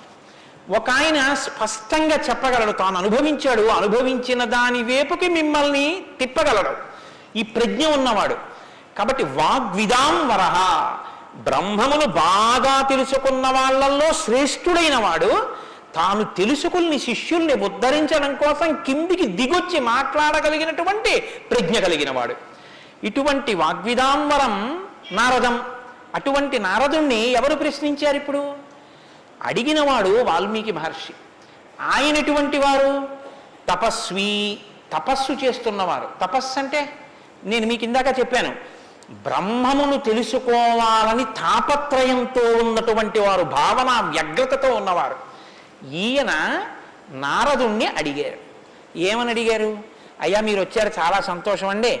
నాకు ఏ ఆపదలు రాకుండా మా అబ్బాయికి ఉద్యోగం వచ్చేటట్టు నాకు సంతోషంగా ఉండేటట్టు మా ఆశ్రమంలో ఆవులన్నీ ఎప్పుడు పాలిచ్చేట్టు చూడండి అని అడగలేదు ఆయన. ఆయన ఒక చిత్రమైన ప్రశ్న ఒకటి వేశాడు. అది లోకంలో సాధారణంగా ఎవ్వరూ అడగని ప్రశ్న. అందుకని రామాయణం పుట్టింది. లేకపోతే రామాయణం పుట్టే అవకాశం లేదు. మీరు ఒకటి బాగా జ్ఞాపకం పెట్టుకోండి. జ్ఞానం ఎక్కడి నుంచి పుడుతుంది అంటే ప్రశ్న చక్కగా వెయ్యగలిగినటువంటి శిష్య ప్రజ్ఞలోంచి పుడుతుంది. నేను నారదం పరిపప్రచ్ఛ పరిప్రశ్న చేశారు. ప్రశ్న అంటే అడగడం అండి. నేను ప్రశ్న వేశానండి అంటే అర్థం ఏంటి? నేను మిమ్మల్ని అడిగాను అని. పరిప్రశ్న అంటే ఇది బాగా అర్థం చేసుకోవాలి. నారదుణ్ణి పట్టుకుని ఏదో అడిగేస్తే ఆయన ఏం చెప్పడం అలాగా? పరిప్రశ్న చేస్తే చెప్పాడు ఆయన. పరిప్రశ్న అంటే? ప్రశ్న అంటే అడగడం. పరి అంటే? పరి అన్న మాట ముందు కలిపారు మహర్షి. పరి అంటే బాగా జ్ఞాపకం పెట్టుకోండి. ఇప్పుడు నేను ఎవరిని అడుగుతున్నానో ఆ మహానుభావుడు నోరు విప్పి చెప్పినటువంటి మాట త్రికాలముల ఎందు సత్యమే. ఆయన చెప్పిన మాట మీద నాకు అవిశ్వాసం అన్న మాట ఉండక్కర్లేదు. ఆయన అన్నారు అంటే అది జరిగి తీరుతుందంతే. ఆయన చెప్పింది చేస్తే ఆ ఫలితం వస్తుందంతే. ఆయనటువంటి శక్తివంతుడు. ఈ నమ్మకం మీకు ఉండి అడగడం మొదలు పెడితే శ్రద్ధ పరిప్రశ్నకి ముందే ఉంటుందో తెలుసా అండి? శ్రద్ధ ఉంటుంది. శ్రద్ధ లేకుండా వినయం ఎలా వస్తుందండి? మీరు నాకు చెప్పండి. ఇప్పుడు నేను ఒక ఆయన దగ్గరికి వెళ్ళి ఇలా అయ్యా నమస్కారం అండి అని ఇలా ప్రణిపాతం చేసి నేల మీద పడి ఎంతో ఇదిగా రెండు చేతులు ఇలా చాపి అయ్యా మీరు నాకు దయచేసి అనుగ్రహించి ఇది చెప్పాలని ఎందుకు అడుగుతాను? ఆయన శక్తివంతుడని నేను నమ్మితేను. వీడి మొహం వీడికేం వచ్చు అనుకున్నాను అనుకో నేను నీకేం తెలిసాడా అంటాం. అంతే పరిప్రశ్న చేస్తారంటే? వినయం ఎప్పుడు ఉంటుంది ఆయన శక్తివంతుడని తెలిస్తే వినయం ఉంటుంది. ఆయన శక్తివంతుడని మీరు నమ్మడాన్ని శాస్త్రంలో ఏమంటారో తెలుసా అండి? శ్రద్ధ. శంకరాచార్యుల వారు భాష్యం చేస్తూ శ్రద్ధ అన్న మాట గురించి ఒక మాట చెప్పారు. శాస్త్రస్య గురువాక్యస్య సత్యబుద్ధ్యావధారణ. సా శ్రద్ధా కవితా సిద్ధి యా వస్తుపలభ్యతే శ్రద్ధ అన్న మాటకు అర్థం ఏమిటంటే శాస్త్రము చెప్పినా గురువుగారు చెప్పినా అది పరమ సత్యము. ఇక దానికి తిరుగులేదు అది కాని పాటిస్తే మనకి ఫలితము వచ్చి తీరుతుందని నమ్మడమే శ్రద్ధ అని పేరు. ఆ శ్రద్ధ ఎక్కడుందో దానిలోంచి వినయం వస్తుంది. అప్పుడు గురువు గారిని చూసి వంగి వంగి వంగి వంగి నమస్కరించి మాట్లాడతావు. ఎందుకు మాట్లాడావు ఆయన? ఆయన ఏం చేతకాకో మాట్లాడకపోతే ఆనందించలేని వాడో కాడు ఆయన ఒక్కడు తనలో తాను ఆనందించగలడు. మరి ఇప్పుడు ఎందుకు మాట్లాడుతున్నాడు? నీ కొరకు మాట్లాడుతున్నాడు. ఆయన త్యాగం చేశాడు. ఆయన కంఠానికి శో శోష కలిగింది అంటే బాధ కలిగింది. ఆయన ఊపిరికి ఘర్షణ కలిగింది. ఆయన శరీరానికి చెమట పట్టింది. దేని కొరకు నీ కొరకు. ఆయన నీ కొరకు మాట్లాడుతున్నాడు. ఇది గుర్తిస్తే వినయం. ఈ ఈ త్యాగానికి నేనేమి ఇవ్వగలను ఆయనకి? ఈ కృతజ్ఞతాభావంతో నువ్వు నిలబడగలిగితే అలా నువ్వు ప్రశ్నించగలిగితే పరిప్రశ్న అంటారు. ఇప్పుడు నారదం పరిపప్రచ్ఛ. ఇలా ప్రశ్న వేశాడు. తప్ప ఏదో ప్రశ్న వేస్తే రామాయణం వచ్చిందని మీరు అనుకోకండి. పరిప్రశ్న చేస్తే రామాయణం వచ్చింది. ఇప్పటి వరకు నారదుడు ఏం మాట్లాడలేదు. మీరు బాగా గమనించండి. వచ్చాడంతే. లోపలికి వచ్చారు వాల్మీకి మహర్షి చూశారు. అర్ఘ్యపాద్యాదులు ఇచ్చారు కూర్చోబెట్టారు. ఇప్పుడు పరిప్రశ్న చేస్తున్నారు. ఏ ప్రశ్న వేస్తే అసలు రామాయణం గురించి చెప్పారు ఆయన. వాల్మీకి మహర్షి అడిగిన ప్రశ్న ఏమిటంటే ఆయన్ని కోన్వస్మిన్ సాంప్రదం లోకే గుణవాన్ కస్య వీర్యవాన్ ధర్మజ్ఞశ్చ కృతజ్ఞశ్చ సత్యవాక్యో దృఢవ్రత చారిత్రేణి చ కోయుక్త సర్వభూతేషు కోహిత విద్వాన్ కః కస్సమర్థశ్చ కశ్చైక ప్రియదర్శన ఆత్మవాన్ కో జితక్రోధో ద్యుతిమాన్ కో ననసూయక కస్య బిభ్యతి దేవాశ్చ జాతరోషస్య సంయుగే పదహారు గుణములు అడిగారు ఆయన ఈ పదహారు గుణములు పరిపూర్ణముగా ఉన్నటువంటి ఒక మానవుడు ఈ లోకంలో ఈ కాలంలో నేను ఉన్న రోజుల్లోనే నేను ఇప్పుడు శరీరంతో తిరుగుతుండగా నా మాంసనేత్రంతో చూడడానికి వీలుగా ఎక్కడైనా ఎవరైనా ఉన్నారా అని అడిగాడు. అంటే అలాంటి వారే ఉన్నారు. ఆయన భార్యయే తన ఆశ్రమంలో ఉంది. ఇది తెలుసా వాల్మీకి తెలియదని చెప్పవలసి ఉంటుంది. మరి ఇప్పుడు ఎందుకు వచ్చింది ఈ ప్రశ్న? ఆయన నోటి వెంట? అమ్మవారు వచ్చింది కాబట్టి వచ్చింది అమ్మవారు ఎందుకు వచ్చింది అసలు రహస్యం ఏమిటంటే రామాయణం లోకానికి అందాలంటే సీతమ్మ యొక్క సేవాభాగ్యం వాల్మీకి లభించాలి. సీతమ్మ సేవాభాగ్యం సీతమ్మ సేవాభాగ్యమే శారదాదేవి సేవాభాగ్యం. అది అందితే నోటి వెంట ఈ ప్రశ్న వచ్చింది నోటి వెంట ఒక్క ప్రశ్న వస్తే యుగాలు మారిపోయిన మనుష్యుడిగా పుట్టిన ప్రతివాణ్ణి తరింపచేయగలిగిన ఒక ఆది కావ్యం ఆయన నోటి వెంట వచ్చింది. ఇది రావడానికి ముందు సీతమ్మ రావాలి. అందుకని ముందు సీతమ్మ వచ్చేసింది ఆశ్రమానికి. వచ్చి అక్కడ కూర్చుంది. ఆ రామాయణాన్ని ప్రచారం చెయ్యగలిగిన యోగ్యమైన శిష్యుల్ని కూడా సీతమ్మే వాల్మీకి ఇచ్చింది లవకుశల రూపంలో. ఇది వాల్మీకిని సీతమ్మ తరింపచేసిన తీరు. మీరు జాగ్రత్తగా గమనించగలిగితే వాల్మీకి తరించడానికి మొదటి కారణం సీతమ్మే. అందుకే ఆయన అన్నారు నేను చెప్పిన రామాయణానికి పేరేమిటో తెలుసా? సీతాయాస్ చరితం మహత్ అన్నారు. అది సీతమ్మ చరిత్ర అన్నారు. తల్లి ఎంత గొప్ప తల్లు? మీరు ఆలోచించండి. అందుకే సీతమ్మ ఒకరు శారదమ్మ ఒకరా? కాదు సీతమ్మే శారదమ్మ. కాబట్టే అంత జ్ఞానం వాల్మీకి ఇచ్చి ఈ ప్రశ్న వేయించింది. ఎందుకు వేయించాలి? సీతమ్మ వెళ్ళిపోతే రామావతారం వెళ్ళిపోతుంది. ఇక సీతమ్మ వెళ్ళిపోతుంది. ఆ- రోజులు వచ్చేసాయి. అప్ప అప్పటికి ఆ రోజు వచ్చేసింది. ఎందుకంటే ఇక అశ్వమేధయాగం చేసేస్తాడు రాముడు. అశ్వమేధయాగం చేస్తే సీతమ్మ కనపడుతుంది రాముడికి. సీతమ్మ రాముడికి కనపడితే వేరొకసారి పాతివ్రత్యాన్ని నిరూపించుకోమని చెప్తాడు. ఎందుకు చెప్తాడంటే ఎప్పుడు లోకం కోసం తన కోసం కాదు. ఈ మాట అనగానే ఆవిడ అంటుంది నా ప్రయోజనం అయిపోయిందా? నీకు భార్యగా నీ వంశాన్ని నిలబెట్టడానికి. రామకథ నరుడి కథ. బాగా గుర్తుపెట్టుకోండి. రామకథ దేవుడి కథని మీకు జరిగితే మీకు ఎంత పనికొస్తుందో నేను చెప్పలేను. రామకథ నరుడి కథని మీరు వినండి మీకు పనికొస్తుంది. అందుకే సీతం ఈ మాట అంది నేను ఎందుకు వచ్చానో తెలుసా నీ పక్కకి? నీ వంశం తరించాలి. నీ వంశం తరించాలంటే నీకు పితృరుణం తీరాలి. పితృరుణం తీరాలంటే నీకు బిడ్డలు కనాలి. నీకు బిడ్డలు పుట్టాలి అంటే నా సహకారం ఉండాలి. నేను నా శరీరాన్ని త్యాగం చేస్తే నా కడుపులో ఉన్న బిడ్డలు కూడా పోతారు. పోతే నీకు పితృణం తీరదు. నువ్వు ఏకపత్ని వృతుడవు. ఇంకొక బిడ్డని ఇంకొక ఆడదాన్ని స్వీకరించావు. నీ వంశం ఆగిపోతుంది. నా కారణంగా నీ వంశం ఆగకూడదు. నీ వంశం కొనసాగడానికి నీకు బిడ్డల్ని ఇచ్చాను. నా ప్రయోజనం అయిపోయింది. నేను వెళ్ళిపోతున్నానని భూమిలోకి వెళ్ళిపోయింది ఆవిడ. ఆవిడ వెళ్ళిపోయిన తర్వాత ఇక రామావతారం లేదు. సరయూ నదిలో ప్రవేశించి రామావతారం కూడా పూర్తి అయిపోయింది ఇప్పుడు రామావతారం పూర్తయిపోకముందే సీతమ్మ రామాయణం పలికించాలి వాల్మీకితో. పలికించాలంటే ఈ సన్నివేశాన్ని సృష్టించాలి. నారదుణ్ణి పిలిపించింది ఆవిడ. కాబట్టి వచ్చాడు మహానుభావుడు. వస్తే ఆయన ఈ ప్రశ్న అడిగాడు. ఇప్పుడు ఇంత ఆర్తితో ఈ ప్రశ్న అనుకోకుండా నోటి వెంట వస్తే తప్ప రామాయణ కథ ప్రారంభం కాదు. అందుకని అడిగాడు కోన్వస్మిన్ సాంప్రతంలోకే గుణవాన్ కశ్య వీర్యవాన్ ఈ కాలంలో నారద మహర్షి ఇప్పటికిప్పుడు ఇప్పుడు నేను చూడడానికి వీలుగా నేను అడిగిన మహానుభావుడు ఎవరైనా ఉన్నాడా? ఎవరు? పదహారు గుణములు ఉన్నవాడై ఉండాలి. గుణమన్న మాటకు అర్థం ఏమిటి? తాను గురుముఖత నేర్చుకున్నటువంటి విద్య ఏ కాలమునందు ప్రవర్తనలో ఎలా ప్రకాశించాలో అలా ప్రకాశిస్తే అది గుణముగా కనపడుతుంది. మా గురువు గారు నన్ను నాయనా ఒరే కోటేశ్వరరావు గోవులకు సేవ చెయ్యరా? అని చెప్పారనుకోండి. నేను అలా గుళ్ళోకి వెళ్ళిపోతున్నాను. ఓ అరడజన అరటిపళ్ళు పట్టుకుని దేవాలయంలోకి వెడుతున్నాను ఒక ఆవు నా వంక చూసి ఇలా ఇలా ఇలా ఇలా నోరు చాపింది. నేను ఆ ఆవుని దవడ మీద ఒక్క దెబ్బ కొట్టి గుళ్ళోకి వెళ్ళాను. మా గురువుగారు సంతోషించచ్చా? మా గురువుగారు చెప్పారు రే పరాశక్తికి ఆవుకి తేడా లేదురా అని చెప్పారు. ఇప్పుడు నేనేం చెప్పాలి? నేను లోపలికి వెళ్ళి అర్చకుడికి ఇస్తే నివేదన చేస్తాడు. ఇక్కడ నా తల్లి ఎదురొచ్చి నా దగ్గర ప్రత్యక్షంగా తింటానని అడుగుతోంది. అమ్మ ఏమి భాగ్యం? అక్కడ ఇంకా తొక్క తీసి పెట్టాలి. ఇక్కడ తొక్కతో తినడానికి సిద్ధంగా ఉన్నావు. నా చేత్తో పెట్టుకుంటాను. రెండు చెప్పులు ఇప్పి గభాలో రెండు అరటిపళ్ళు నేను పెట్టాలి. పెడితే నేను గురువాక్యాన్ని అనుష్ఠానంలోకి తెచ్చుకున్నవాడిని ఇప్పుడు గుణముగా ప్రకాశిస్తుంది. కోటేశ్వరరావు గారండే వాళ్ళ గురువు గారు చెప్పింది గుర్తుపెట్టుకుని ఆవుకి రెండు అరటిపళ్ళు పెట్టాడు. అదో గుణం. అంటే నేను నా గురించి చెప్పుకుంటున్నాను అనుకోకండి నేనే అటువంటి పుణ్యకార్యాలు చేసిన వాడిని కాదు మహాప్రభు. ఏదో ఉదాహరణకి చెప్పాను అంతే. అదే స్వాకర్ష కోసం చెప్పిన వాడిని కాదు. కాబట్టి గుణము అంటే విన్నది చదువుకున్నది ప్రవర్తనయందు ఆ సందర్భంలో ప్రకటనమైతే ప్రకాశిస్తే గుణం అవుతుంది. అలా ఉన్నాయా ఎవరికైనా? అలా ఉన్నవాడు ఉన్నాడా? గురువుగారి దగ్గర నేర్చుకున్నవి అనుష్ఠానంలోకి వచ్చేటప్పటికి గురువు ఏం చెప్పారో అలా ప్రవర్తించిన వాడు ఉన్నాడా? మీరు ఇలా వినండి రామాయణానికి తర్వాత. కోన్వస్మిన్ సంప్రదంలోకే ఎప్పుడో కాదు వామనమూర్తి ఉన్నారు. నరసింహావతారం ఉందని చెప్పకు. ఇప్పుడున్నాడా? ఇది వాల్మీకి ప్రశ్న. కోన్వస్మిన్ సంప్రదంవాన్ కశ్య వీర్యవాన్?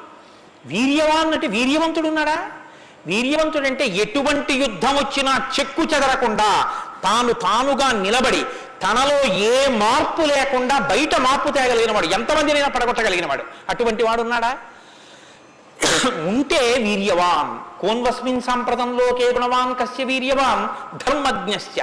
ధర్మం తెలుసుకున్నవాడు ఉన్నాడా? ధర్మం తెలియడం అంటే మీరు బాగా గుర్తుపెట్టుకోండి. ఒకటి ధర్మం తెలియడం అంటే ఏమిటో తెలుసా అండి? అధర్మం కూడా తెలియడం. ధర్మమే తెలిస్తే పూర్ణత్వం కాదు. ధర్మం తెలియడం అంటే అధర్మం కూడా తెలియడం. ఏది చెయ్యాలో తెలియడం అంటే ఏది చెయ్యకూడదో కూడా తెలియడం. మీకు మీరు కొంచెం ఆలోచించండి. నేను మాట అనేసి వదిలేస్తాను. ఇప్పుడు మీరు జవాబు చెప్పక్కర్లేదు. చెయ్యమన్నది చెయ్యడం తేలిక చెయ్యొద్దన్నది వదిలేయడం తేలిక. చెయ్యొద్దన్నది వదిలేయడమే చాలా కష్టం. మీరు చూడండి. నేను మంత్రం ఇస్తాను పదకొండు మార్లు చెయ్యండి రోజు ఒక్క మాట కూడా మీకు కోతి గుర్తు రాకూడదన్నాను అనుకోండి. అలా చేయగలరా? ఇది వద్దు అని ఏదంటామో అదే చేయబుద్ధి వేస్తుంది. దేవుడికి రెండు అగరత్తులు పెట్టు అన్నాను అనుకోండి భయానికో భక్తికో రెండు అగరత్తులు వెలిగించేయడం తేలిక. వద్దన్నది చేయకుండా ఉన్నవాడు ప్రజ్ఞావంతుడు. వద్దన్నది చేయకుండా ఉండాలంటే అధర్మం తెలియాలి కదండి. అధర్మం తెలియడం ధర్మం తెలియడం ధర్మం పాటించడం అధర్మం విడిచిపెట్టడం అధర్మం చేసిన వాడిని కూడా ఉండకుండా చేయడం. ఎందుకంటే వాడి వల్ల ధర్మం వ్యాప్తి చెందకుండా. ఇది ధర్మం తెలియడం. కాబట్టి ధర్మజ్ఞశ్చ కృతజ్ఞశ్చ. కృతజ్ఞశ్చ అంటే? ఎవరో తనకు ఒక ఉపకారం చేశాడు. ఏ వాడు అదృష్టం అండి? నన్ను సేవించుకున్నాడు. అండం కాదు. ఎంత మహానుభావుడండి? నిజంగా నాకు ఎంత ఉపకారం చేశారండి? ఎంత ఉపకారం చేశారండి? అని తలుచుకు తలుచుకు తలుచుకు తలుచుకు పొంగిపోగలిగినటువంటి మనసు ఉండడం అసలు మనుష్య జన్మకు ఉండవలసిన ప్రధాన లక్షణం అదేనండి. కృతజ్ఞో నాస్తి నిష్కృతి. కృతజ్ఞత లేని వాడికి నిష్కృతి లేదు. అటువంటి కృతజ్ఞత ఉన్నవాడు ఉన్నాడా లోకంలో ఎవరైనా? ధర్మజ్ఞశ్చ కృతజ్ఞశ్చ సత్యవాక్యో. ఎప్పుడూ సత్యమే మాట్లాడాలి. నిన్ను విరిగి మీద పడిపోని. నేను సత్యమే చెప్తాను. అని వ్రతం పట్టినవాడు ఎవరైనా ఉన్నాడా? సత్యవాక్యో దృఢవ్రత ఒక పని మొదలు పెడితే అనుకున్నాం కాదండి అది అలా అవుతుందా అందుకని వదిలేశాను లేండి ఇప్పుడు మార్చేశాను సంకల్పం అనకుండా. తాను ఒక్కసారి నోటి వెంట ఇది చేస్తానని అంటే పిడుగులు పడిపోయినా ఆ పని చెయ్యగలిగినటువంటి వాడు దాన్ని విడిచిపెట్టనటువంటి వాడు అటువంటి పూనిక ఉన్నవాడు ఉన్నాడా?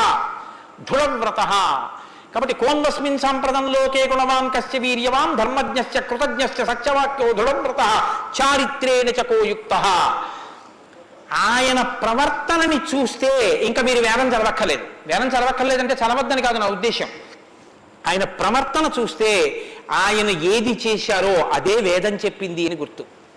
అటువంటి ప్రవర్తన ఉన్నవాడు ఉన్నాడా? పడుకున్నా లేచినా మాట్లాడినా కూర్చున్నా నించున్నా నడిచినా ఏం చేస్తున్నా ధర్మానికి అనుగుణంగా ప్రవర్తించగలిగినటువంటి నడవడి కలిగినటువంటి వాడు లోకంలో ఉన్నాడా?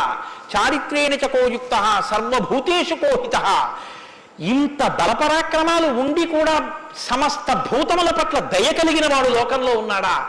గుండెల నిండా అంత కారుణ్యం ఉన్నవాడున్నాడా సర్వభూతేషు కోహిత విద్వాంక తెలుసుకోవలసినవన్నీ సమస్తము తెలుసుకున్నటువంటి విజ్ఞాని ఉన్నాడా? అటువంటి విద్వాంసుడు ఉన్నాడా? విద్వాంక కస్సమర్థశ్చ.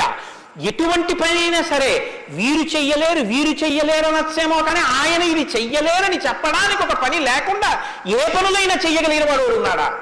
కస్సమర్థశ్చ కశ్చైక ప్రియదర్శన. ఎప్పుడు మీరు చూసినా చూడాలనిపించేట్టుగా ఉండేవాడు ఉన్నాడా? ఆయన యుద్ధం చేస్తుంటే వింటినారి లాగుతున్నాడు అందం. ఆయన అడవిలో నడుస్తున్నాడు అందం. ఆయన కిరీటం పెట్టుకున్నాడు అందం. ఆయన పాదపీఠం మీద పాదం పెట్టాడు అందం. ఆయన జిన్నెడు పాలు పోసుకుని జటాజూటం కట్టుకున్నాడు అందం. ఆయన ఏమీ లేదు నారచీర కట్టుకుని కోదండం పట్టుకున్నాడు అందం. ఆయనకి కోపం వచ్చి కన్నులు ఎర్రబారాయి అందం. ఆయన బాలరాముడిగా పిలక పెట్టుకుని పెడుతున్నాడు అందం. సీతమ్మతో మాట్లాడుతున్నాడు అందం. నిద్రపోతున్నాడు అందం. అసలు ఏది చూసినా అందం. అబ్బా ఇప్పుడు అంత బాగుంటాడండి ఆ తర్వాత బాగుంటాడండి కొంచెం అలంకారం చేసుకుంటాడు బాగుంటుంది అనడానికి ఏమైనా ఉంటుందా? ఎప్పుడు నువ్వు చూసినా అలాగే చూడాలనిపించేటట్టుగా ఉండేవాడు ఎవరైనా ఉన్నాడా? కశ్చైక ప్రియదర్శన? ఎంత పెద్ద మాట అండి నిద్రపోతుంటే చూసావు ఆహా నిద్రపోతుంటే చూడాలండి ఆయన సౌందర్యం. ఆ- మాట ఎవరికన్నా ఉంటుందండి లోకంలో? ఏమన్నా ఆయన నిద్రపోతుంటే ఎంత బాగుంటారండి? అంటారా? ఏమన్నా ఆయన నిద్ర లేచి ఒళ్ళు విల్చుకుంటుంటే చూడాలండి ఆయన అందం ఎవరికైనా ఉందా? ఆయన యుద్ధం చేస్తుంటే చూడాలండి అందం ఎవరికైనా ఉంటుందా? ఎంతటి అందగాడు? రామో ఆయన పుంసామోహన రూపాయ పుణ్య శ్లోకాయ మంగళం. ఆడవాళ్ళు మోహించడం కాదు పురుషులు మోహించారు ఆయన్ని అంతటంతగాడు. కొన్ని కోట్ల మంది కంఠాలు కోసేశాడంతే రామావతారంలో నిత్తుటిని ఏర్లు పాడించాడు. అయినా అందం. ఈ భుజాలు అందం గడ్డం అందం చెక్కిళ్ళు అందం. ఆ ఆజానబాహు ఆజానబాహు వరవింద దళాయతాక్షం. ఆ కళ్ళందం ఆ కనుబొమలందం ఆ ముక్కందం ఆ మూచందం ఆ గడ్డం అందం ఆ కంఠం అందం అన్నీ అందం. అందమే రాముడు రాముడే అందం రాముడే అభిరాముడు. అటువంటి వాడు ఉన్నాడా? కశ్చైక ప్రియదర్శన ఆత్మవాంకో గొప్ప ధైర్యవంతుడు ఉన్నాడు ఆ లోకంలో? ధైర్యవంతుడు అంటే మీరు బాగా జ్ఞాపకం పెట్టుకోండి ధైర్యవంతుడు అన్న మాటకు అర్థం ఏంటో తెలుసా అండి? భయం లేనివాడు అని కాదు. ధైర్యము అన్న మాటకి ఇంకో అర్థం కూడా ఉంది. ధైర్యము అంటే తాను ఏ పని మీద బయలుదేరాడో ఆ పనికి అనుగుణమైనటువంటి సంభారములను మాత్రమే దగ్గరుంచుకుని ఆ పని మీద మాత్రమే దృష్టి పెట్టి ఆ పనిని పాడు చేసేటటువంటి ఏ ఇతర ఆకర్షణీయమైనటువంటి వ్యవహారమైనా త్రోసి రాజుని విడిచిపెట్టగలిగినటువంటి పూనిక ఉన్నవాడు ఉన్నాడా నేను ఏకపత్ని వ్రతం చేస్తానన్నాడు భార్యని రావణాసురుడు ఎత్తుకుపోయాడు చాలా మంది వచ్చి మీద పడ్డారు. మా నాన్నగారు దక్షిణ నాయకుడు మా వంశంలో చాలా మంది దక్షిణ నాయకులు మా ఆవిడ దగ్గర లేదు కదండి అని ఏమైనా పొరపాటు పడ్డాడా? తాను ఏది అన్నారో రామో దీర్ణాభిభాషతే రెండు మాటలు నాకు రావమ్మా అన్నాడు అంతే లోకంలో. అవతార పరిసమాప్తి వరకు అంతే అలా ఉండగలిగిన వాడు ఉన్నాడా? ఆత్మవాంకో జితక్రోధో కోపాన్ని గెలిచిన వాడు ఉన్నాడా? కోపాన్ని గెలవడం ఏమిటండి అది? ఏమైనా ఎదురుగుండా వచ్చి నిలబడుతుందా క్రోధం? ఎలా గెలుస్తారు? అంటే క్రోధం ఎక్కడి నుంచి వస్తుందో మూలస్థానాన్ని గుర్తెరగడం. వికార కారణాన్ని తెలుసుకోవడమే క్రోధాన్ని గెలవడం. అంటే మీరు చూడండి నాకండి ఎంత కోపం వచ్చేసిందో అంటాడు. ఎంత కోపం వచ్చేసిందో ఎక్కడి నుంచి వచ్చింది? ఇక్కడి నుంచే రావాలి కోపం. ఇక్కడి నుంచి రావడానికి అనువైన అవకాశం వాతావరణం నువ్వు ఇస్తే రావడానికి సిద్ధంగా ఉంటుంది. మంట పుట్టడానికి సిద్ధంగా ఉన్నట్టు ఉంటుంది అది. నువ్వు అది పుడితే ఎంత వికారంగా ఉంటావో నీ ముఖం ఎలా ఉంటుందో ఎంత జేవురించుకుని ఉంటుందో ఎలా అరుస్తావో నీ చేతులు ఎలా ఉంటాయో ఓసారి ఆ టైంలో వీడియో తీసి చూసుకో ఎలా ఉంటుందో. అసహ్యం వేస్తుంది మన మీద మనకి. అదేంటంటే అలా ఉన్నాననిపిస్తుంది. ఇన్ని వికారములు ఇది వస్తే వస్తున్నాయని తెలుసుకుని అది రాకుండా తొక్కి పెట్టగలిగిన వాడు ఉన్నాడా? అలా ఉంటే జితక్రోధో. అలాంటి వాడు ఉన్నాడయా లోకంలో? ఆత్మవాన్కో జితక్రోధో ద్యుతిమాన్కో అపారమైనటువంటి కాంతి కలిగిన వాడు ఉన్నాడా ద్యుతిమాన్కోననసూయక అసూయని గెలిచినవాడు ఉన్నాడా తనకన్నా గొప్పవాడు కనపడితే ఆహాహా మహాత్ములు ఎంత గొప్ప పరిశ్రమ చేశారో ఇంత గొప్పవాడు అయ్యాడని నమస్కారం చేసి తెలుసుకోవాలి.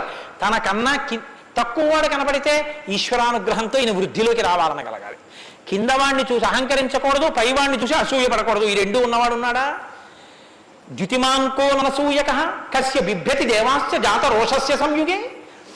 కోపం లేని వాడికి కోపం ఎలా వస్తుంది మరి? అంటే కోపం తెచ్చిపెట్టుకున్నట్టు నటిస్తాడు అంతే. ఎందుకు నటించాలి? అంటే ఏదో పని చక్కబెట్టాలంటే కోపం వచ్చినట్టు ఒకసారి ఇలా అంటాడు.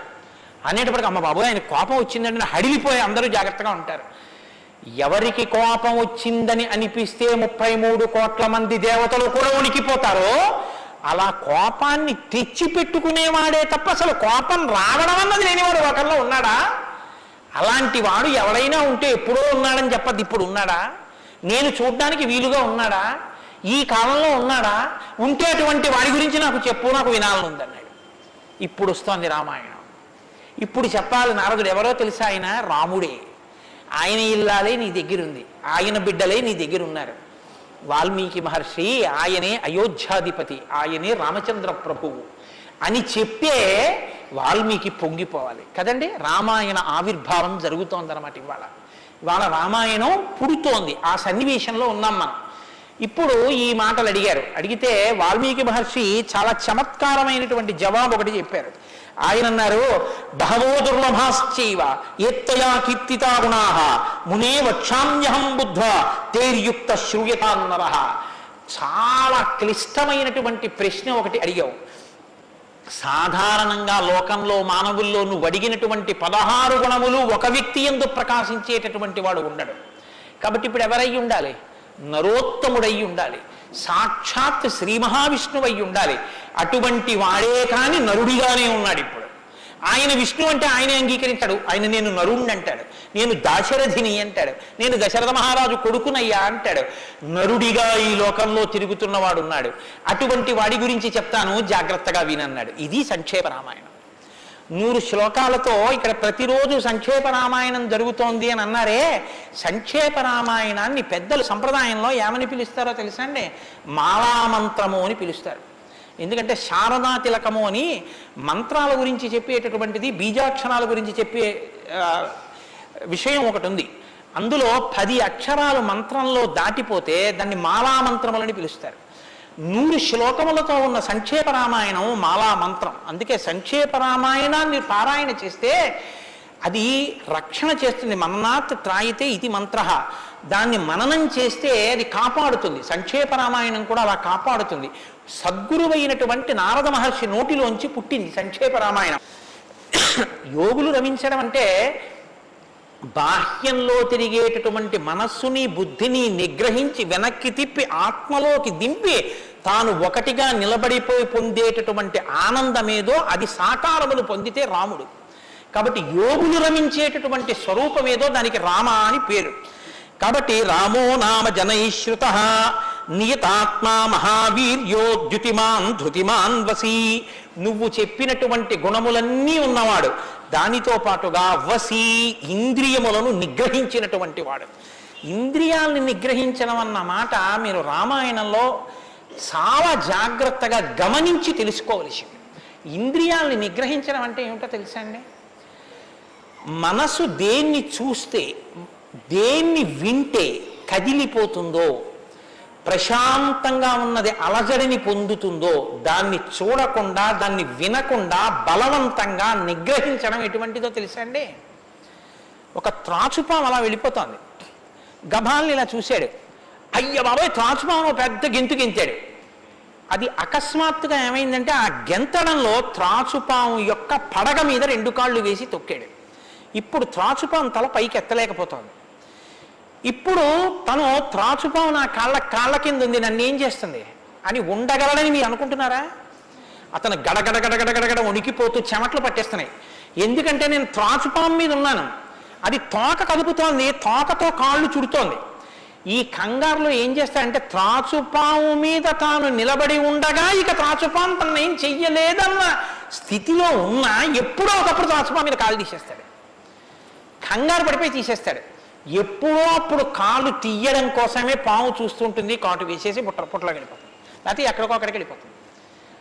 రావణుడు చేసే తపస్సు రావణుని యొక్క ఇంద్రియ నిగ్రహం అటువంటివి బలవంతంగా అణిచి పెడతాడు అవకాశం రాగానే అది ఒక్కసారి జడలు విప్పి ప్రళయతాండవం చేసి రావణుణ్ణి పడగొడుతుంది. మండోదరి చెప్పింది ఈ మాట నా సొంతం కాదు. రాముడు అలా కాదు విచారణ చేసి ఉంటాడు. అర్థమనర్థం భావయనిత్యం అంటారు శంకరాచార్యులు వారు. నారీస్తన భరణాభీదేశం దృష్ట్యా మోగా మాగా మోహావేశం. ఏతత్ మాంసవసాది వికారం మనసి విచింత్య వారం వారం అంటారు. మనసు దేని చేత కదిలిపోతోందో దాని యథార్థ స్వరూపాన్ని బాగా విచారణ చేస్తారు. విచారణ చేసి ఈ పాటి దానిక నా నా ఒంట్లో ఉన్నటువంటి శక్తి అంతటినీ ఖర్చు చేసేస్తున్నాను అని మనస్సుని మరల్ మరల్చే ప్రయత్నం చేసి ఆ వస్తువు తన కళ్ళ ముందు కనపడినా ఇంకా ఆయన మనసు చెక్కు చెదరదు. ఆ స్థితిని పొందుతాడు. ఇది శంకరాచార్యులు వారు నేర్పుతారు. లోకానికి గురువు చెప్పే మాట అంటే అలా ఉంటుంది. ఆయన ఎంత చమత్కారంగా అన్నారో చూడండి. నారీస్తన భరణాభీదేశం దృష్ట్యామోగా మోహావేశం ఎందుకంత వెర్రెక్కిపోతున్నావు? యవ్వనం ఒంట్లో ఉండి ఓపికన్న కాలంలో. నీ శరీరం కన్నా స్త్రీ శరీరంలో రెండే వికారాలు ఉన్నాయి శరీరపు ఊర్ధ్వభాగంలో రెండు చోట్ల మాంసపు ముద్దలు పైకి పొటమరించాయి. శరీర అధోభాగంలో మాంసము కొంత లోపలికి వెళ్ళి ఉంది. ఈ రెండు వికారాల కోసం నీ శరీరంలో ఉన్న సమస్త శక్తిని నశింప చేసుకున్నావు ఇదా నీకు నరజన్మ ప్రయోజనం. మనసి విచింతియ వారం వారం. దీన్ని బాగా ఆలోచించు అన్నది ఇది పట్టుకుందనుకోండి కంటిని మనసుని కంటితో చూడడం వల్ల కదపగలిగిన మనసుతో మనసుకి ఇప్పుడు ఆ వస్తువు కనపడినా ఇక మనసు కదలదు. ఇది ఇంద్రియ నిగ్రహం అంటారు. ఇంద్రియాలని జయించడం అంటే అది.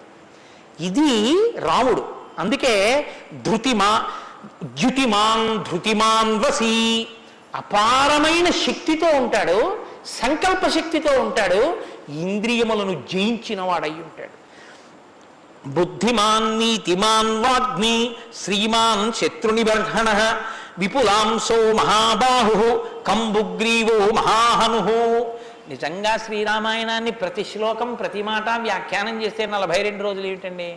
నేను రిటైర్ అయిపోయే వరకు చెప్పిన శ్రీరామాయణం అయ్యేదేం కాదు కానీ ఏదో నలభై రెండు రోజుల్లో పూర్తి చేశాను అనిపించుకోవడం అంతే.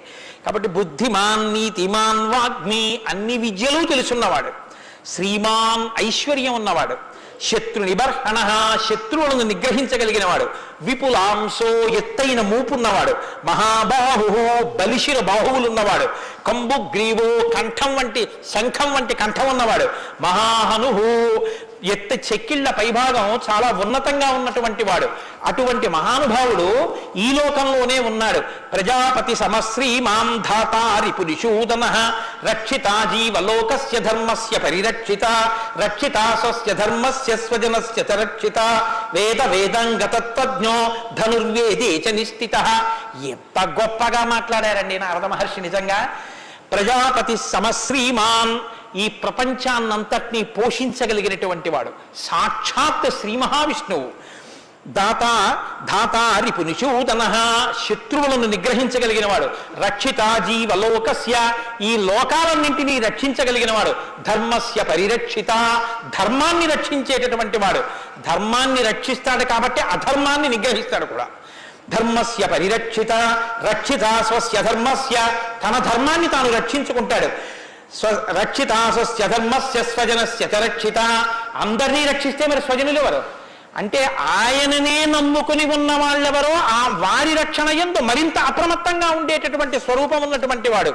అటువంటి వాడు సచ సర్వగుణోపేత కౌసల్యానందవర్ధన సముద్ర గాంభీర్యే ధైర్యేణ హిమవానివా ఇందులోంచేనండి వాల్మీకి మహర్షి చెప్పిన శ్లోకాల్లోంచే తర్వాత ఉపమానాలన్నీ వచ్చాయి. ఇప్పటికీ మనం చూడండి ఆయన మేరునగ ధీరుడండి అంటాం ఆయన్ని పోల్చి చెప్పేటప్పుడు హిమవత్ పర్వతము వంటి వాడు సముద్రము వంటి గాంభీర్యం ఉన్నవాడు అని చెప్పారు నారద మహర్షి. సముద్రం చూడండి ఎంత గంభీరంగా ఉంటుందో. సముద్రం కడుపులో ముత్యాలు రత్నాలు వజ్రాలు ఇన్ని ఉంటాయి ఇన్ని ఉన్నా కప్పి ఉంచుతుంది. సముద్రంలో బడబాగ్ని ఉంటుంది. కానీ తాను మాత్రం చల్లగా ఉంటుంది. సముద్రం ఒడ్డుకొస్తుంది. వచ్చి మీ కాళ్ళు తాను కడుగుతుంది. చేతకానిది ఎదురొచ్చి మీ కాళ్ళు కడిగిందని మీరు ధూర్తతనంతో లోపలికెడితే మిమ్మల్ని తనలో కలుపుకుంటుంది. ఎదురొచ్చి మీ దగ్గరికి వస్తోంది కదా అని మీ కాలి చెప్పు తీసి అందులో వేస్తే తీసుకొచ్చి అవతల బారేస్తుంది ఒడ్డున. ఇది సముద్రం యొక్క గాంభీర్యం. తాను ఉప్పు కయ్యగా ఉంటుంది. పర్వదిన స్నానానికి పనికొస్తుంది. ఇన్నిటిని కప్పిపుచ్చి నిలబడగలిగినటువంటి స్వరూపం సముద్రం.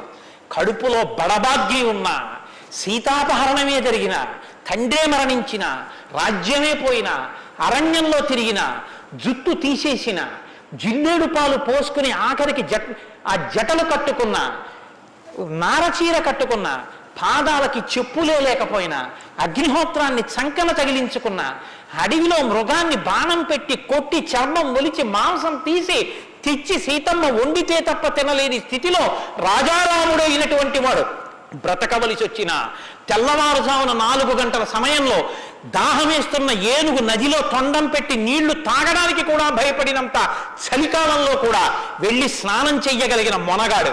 ఇన్ని కష్టాలు కడుపులో పెట్టుకుని కూడా పైకి చెక్కు చెదరకుండా ఉండగలిగినటువంటి గంభీరమూర్తి ఆయన యా రాముడంటే అన్నాడు నారదుడు. కాబట్టి సముద్ర ఇవ గాంభీర్యే ధైర్యేన హిమవానివా. ధైర్యంలో హిమవత్ పర్వతం వంటివాడు. పర్వతాన్ని చూడండి వర్షధారల చేత కొట్టబడుతుంది. పిడుగులు పడిపోతాయి. ఆ పర్వతం మీదే చెట్లు పెరుగుతాయి.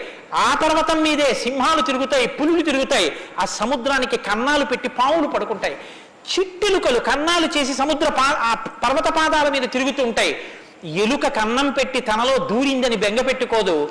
ఒక ధూర్తుడు కాళ్ళతో పైకెక్కాడని బెంగ పెట్టుకోదు. వర్షధారలు కొట్టాయని కదలదు. పిడుగులు పడ్డాయని చెక్కు చెదరదు. పులులు సింహాలు తిరుగుతున్నాయని బెంగ పెట్టుకోదు. మహాత్ములు తన మీద నడుస్తున్నారని పొంగిపోదు.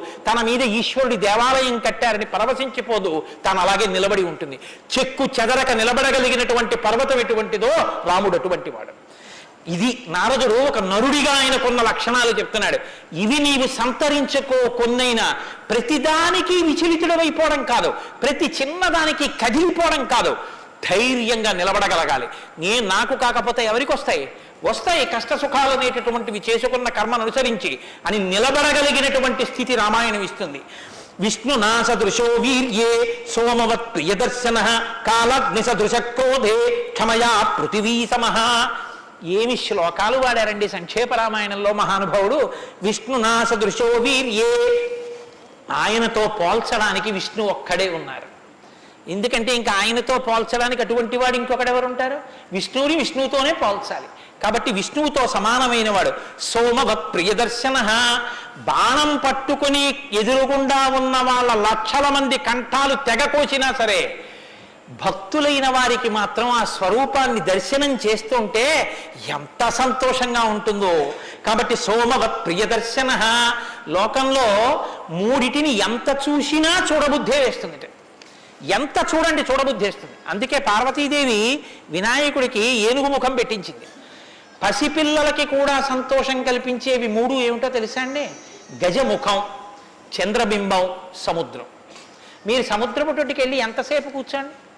ఎంతసేపు చూస్తున్నా సముద్రాన్ని అలా చూడాలనే అనిపిస్తుంది. చీకటి పడిపోయిన తర్వాత సముద్ర ఘోష అదో సంతోషం. వస్తున్న కెరటాలు అదో సంతోషం. చీకటి పడ్డాక దీపాలతో దూరంగా వెళ్ళిపోతున్న ఓడ అదో సంతోషం. సూర్యోదయానికి సముద్రం ఆకాశం కలిసినట్టుగా కలిసినట్టుగా ఉన్న చోట ఉదయిస్తున్న సూర్యబింబం అదో సంతోషం. ఆ పడుతున్న ఎర్రకాంతి అదో సంతోషం.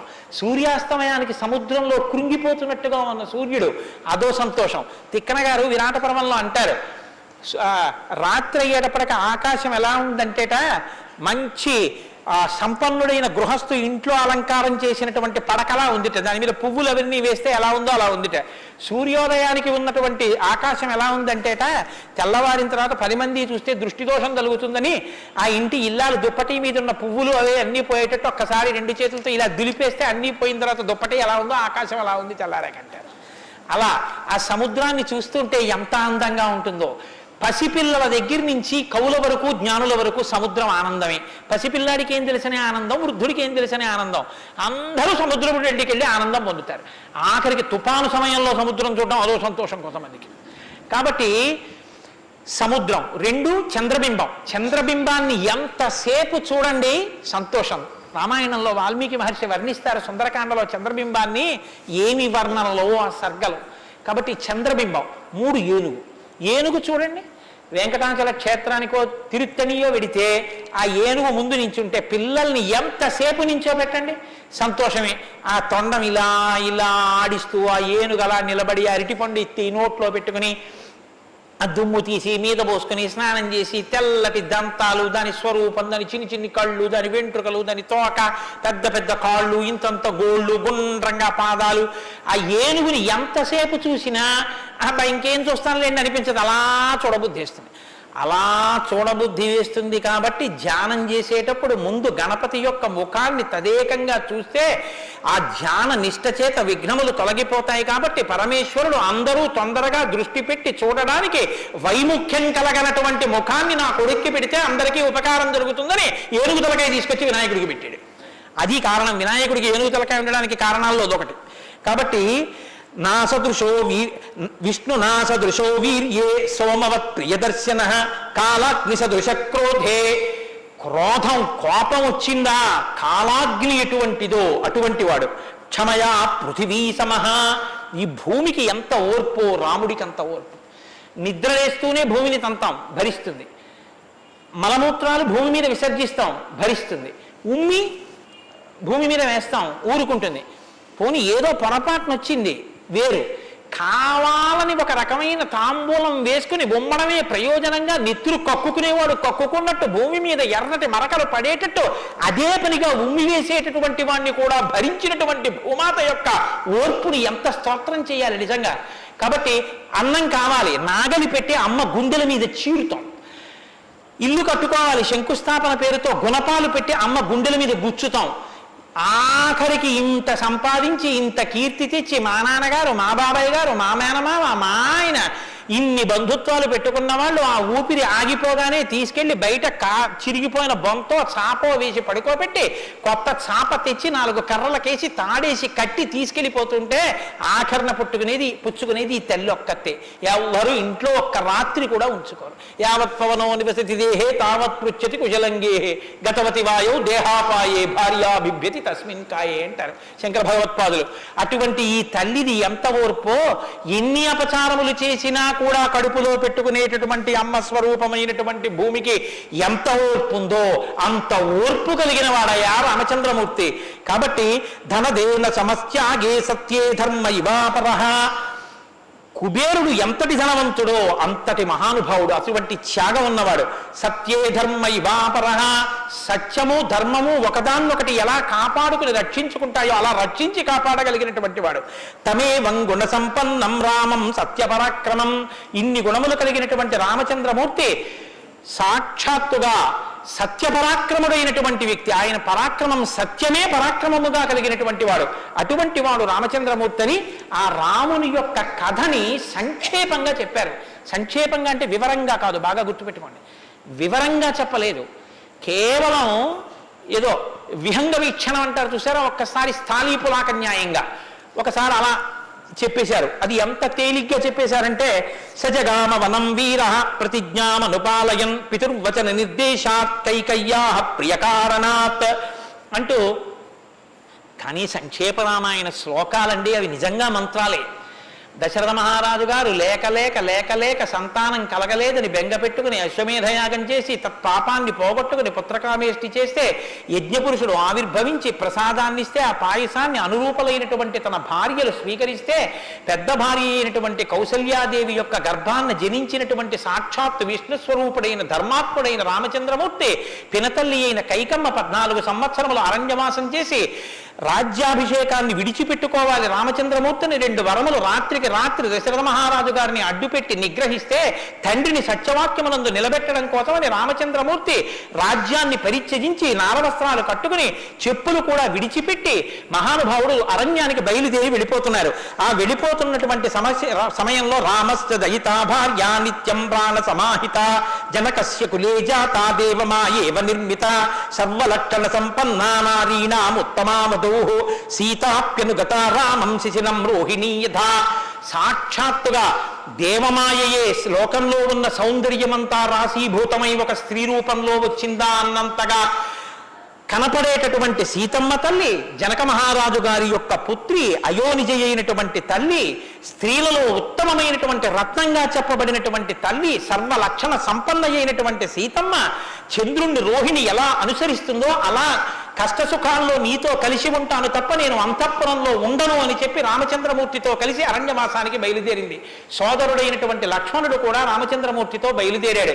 ముగ్గురు అరణ్యవాసం చేస్తున్నటువంటి సమయంలో చిత్రకూట పర్వతం మీద ఉండగా తనకి రాజ్యం కావాలని భరతుడు కోరకపోయినా తల్లి వరం చేత రాజ్యాన్ని పొందడానికి అర్హుడైన భరతుడు మేనమావ గారి ఇంటి నుంచి తిరిగి వచ్చేసరికి దశరథ మహారాజు గారు ప్రాణాలు విడిచిపెడితే నాకు ఈ రాజ్యం వద్దని భరతుడు శత్రుఘ్నుడితో వశిష్ఠుడితో తల్లులతో కలిసి చిత్రకూట పర్వతం దగ్గరికి వెళ్ళి అన్నా రామా నాకొద్దు ఈ రాజ్యం నువ్వే తీసేసుకోమని ఎంత నిగ్రహించినా ధర్మాత్ముడు సత్యవాక్య పరిపాలకుడైనటువంటి రామచంద్రమూర్తి నా తండ్రిని సత్యం లో నిలబెట్టడం కోసం నేను ఈ వనవాసానికి వచ్చాను తప్ప నాకు ఈ రాజ్యం అక్కర్లేదని స్వీకరించడం మానేసి తన పాదుకలను తీసుకెళ్ళి భరతుడికి ఇస్తే భరతుడు పాదుకలను పట్టుకుని నందిగ్రామానికి వచ్చి సింహాసనం మీద పెట్టి రాజ్యం చేస్తుంటే మహానుభావుడు చిత్రకూట పర్వతం మీదే ఉన్నట్టయితే వచ్చినటువంటి తలులు సోదరులైనటువంటి భరత శత్రుఘ్నులు జ్ఞాపకానికి వస్తారని చిత్రకూటాన్ని విడిచిపెట్టి దండకారణ్యంలో ప్రవేశించి ఉన్నటువంటి సమయంలో అక్కడ ఉన్నటువంటి రాక్షసులలో ఒకటి అయినటువంటి శూర్పణక వచ్చి రామచంద్రమూర్తి యొక్క తమ్ముడైన లక్ష్మణుడు లేదా సంక్షేప రామాయణం ప్రకారం రాముడంటే లక్ష్మణుడు చేసిన పని రాముడు చేసినట్టే.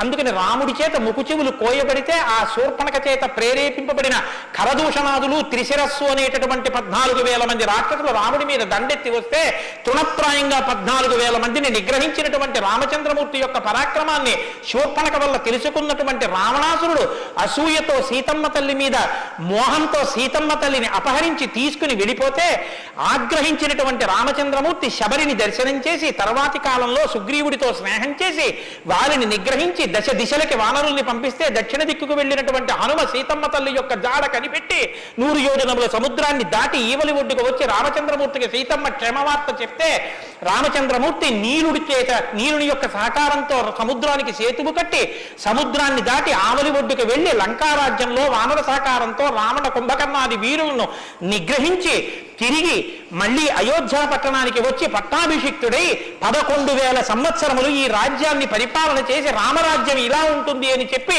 లోకానికి చాటి చెప్పిన వాడయ్యా రామచంద్రమూర్తి అంటే సంక్షేప రామాయణాన్ని కథారూపంగా శ్లోకరూపంగా నారద మహర్షి వాల్మీకి మహర్షిగా ఉపదేశం చేశారు. ఉపదేశం చేస్తే సంతోషించారు. ఆ రామరాజ్యం యొక్క గొప్పతనాన్ని నాలుగు శ్లోకాలు వినకపోతే మనం దోషం చేసిన వాళ్ళం అవుతాం. प्रहृष्ट मुदितो लोकस्तुष्ट पुष्ट सुधार्मिक निरामयो ह्यरोगस्यादुर्भिक्ष भयवज्जितः न पुत्र मरणं किञ्चित् पुरुष पुरुषः क्वचित्। विधवा नित्यं भविष्य पतिव्रता। न चाग्निभयं किञ्चित् आप्सुमज्जन्ति जंतव न मातज भय किंचित नापि ज्वरकृतं तथा। न चापिक्षुद्भय त्र न तस्कर भय तथा नगरा च राष्ट्राणि धनधान्ययुतानि च। नित्यं प्रमुदिताः सर्वे यहातयुगे कृतयुगे तथा। अश्वमेधशतैर्रिष्ट तथा बहुसुवर्णक। రామచంద్రమూర్తి రాజ్యం చేసేటటువంటి కాలంలో కొడుకులు మరణిస్తే పెద్దవాళ్ళైనటువంటి వాళ్ళు పిల్లలకి ప్రేతకారిగించేయడం అన్నది లేదు. స్త్రీలు విధవలై భర్త మరణిస్తే జీవించవలసినటువంటి దౌర్భాగ్యం లేదు. అందరూ పసుపు కుంకాలతో భర్త చేతుల మీద వెళ్ళిపోయేవారు.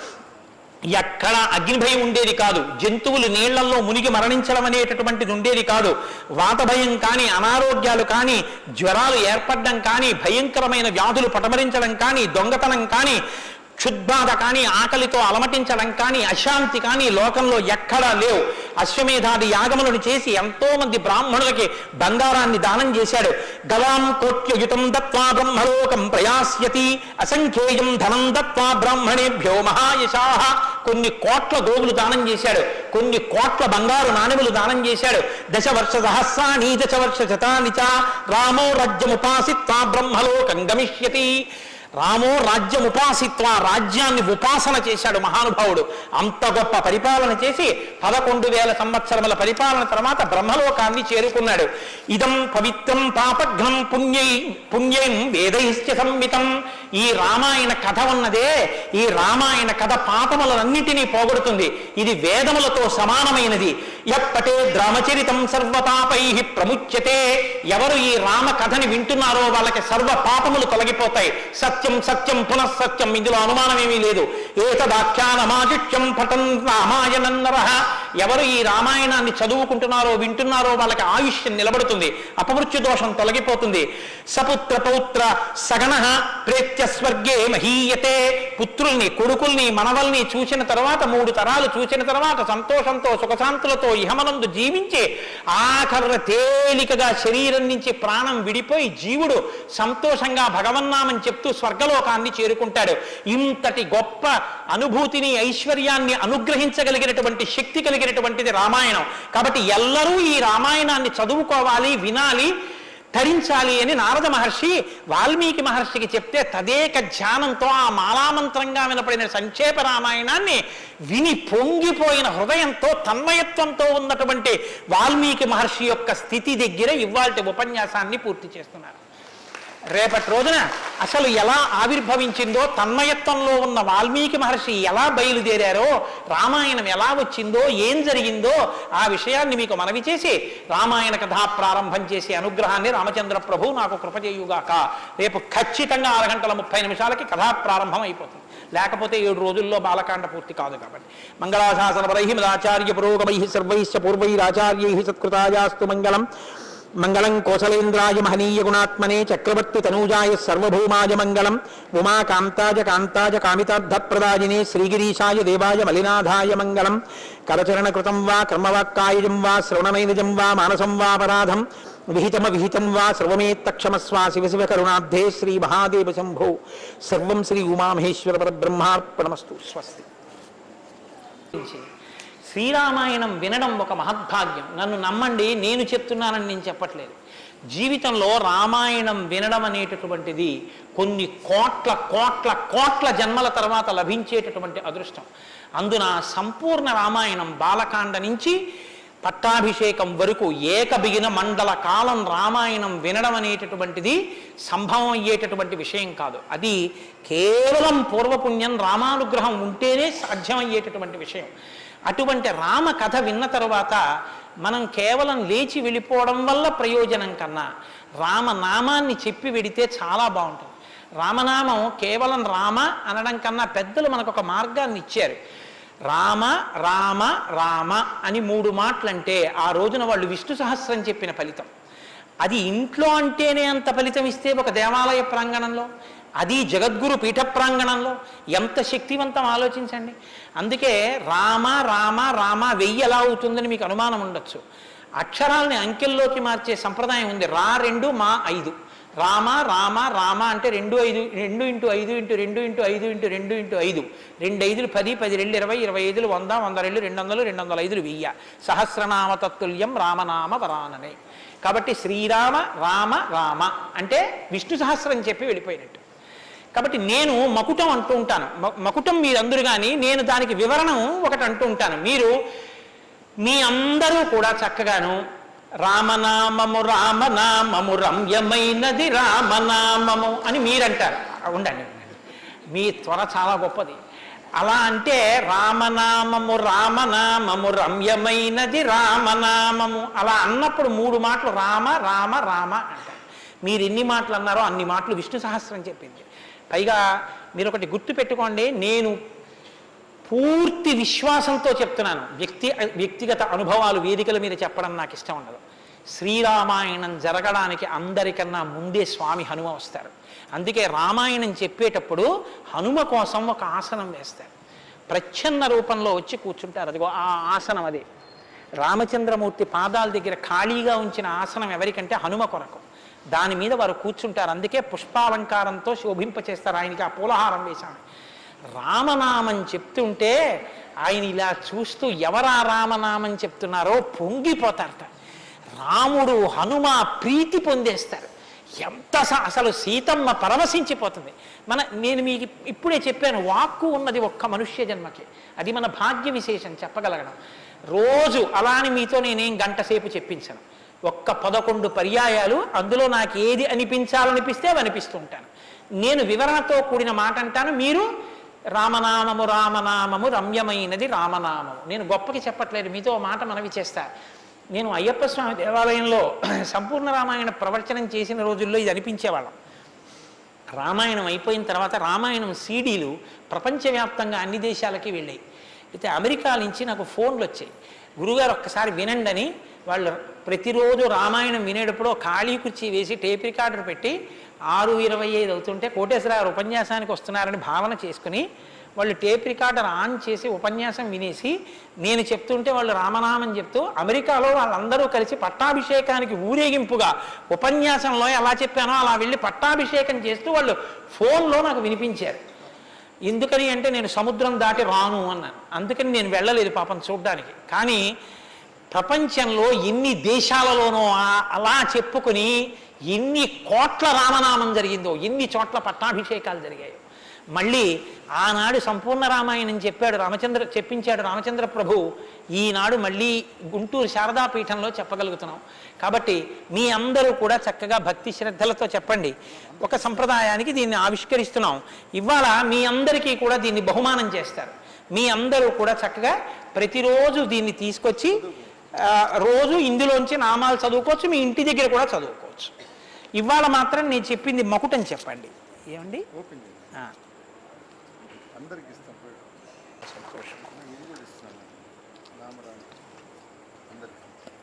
ఆ. నూట ఎనిమిది నామాల్లో సంపూర్ణ రామాయణం నామరామాయణం అని ఇది కూడా మీకు బహుమానం చేస్తున్నారు. ఇది కూడా మీరు చదువుకోవచ్చు. రండి గోపాలకృష్ణ గారు తీసుకోండి. నామము రామనామము రమ్యమైనది రామనామము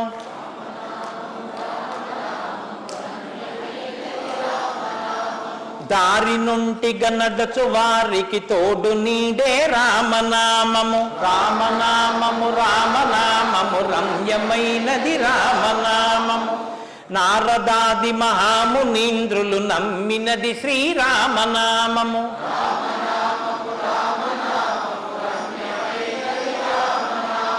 కోరికొలచిన వారికెల్లను కొంగు బంగరు రామనామము.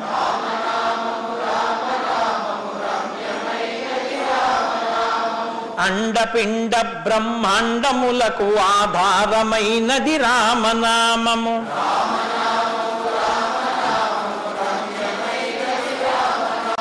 బ్రహ్మ సత్యము జగన్మిథ్యా భావమే శ్రీరామనామము.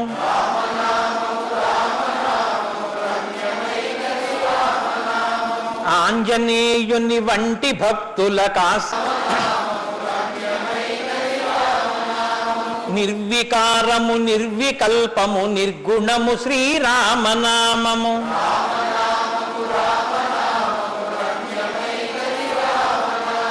జీవితంబున నిత్య జపముగ చేయవలె శ్రీరామనామము.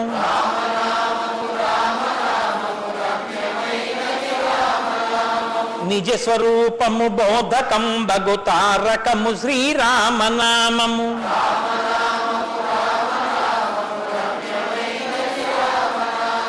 వేదవాక్య ప్రమాణములచే అలరుచున్నది శ్రీరామనామము.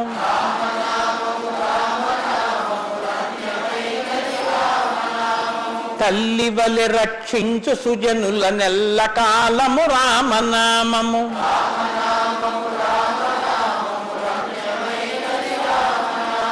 మంగ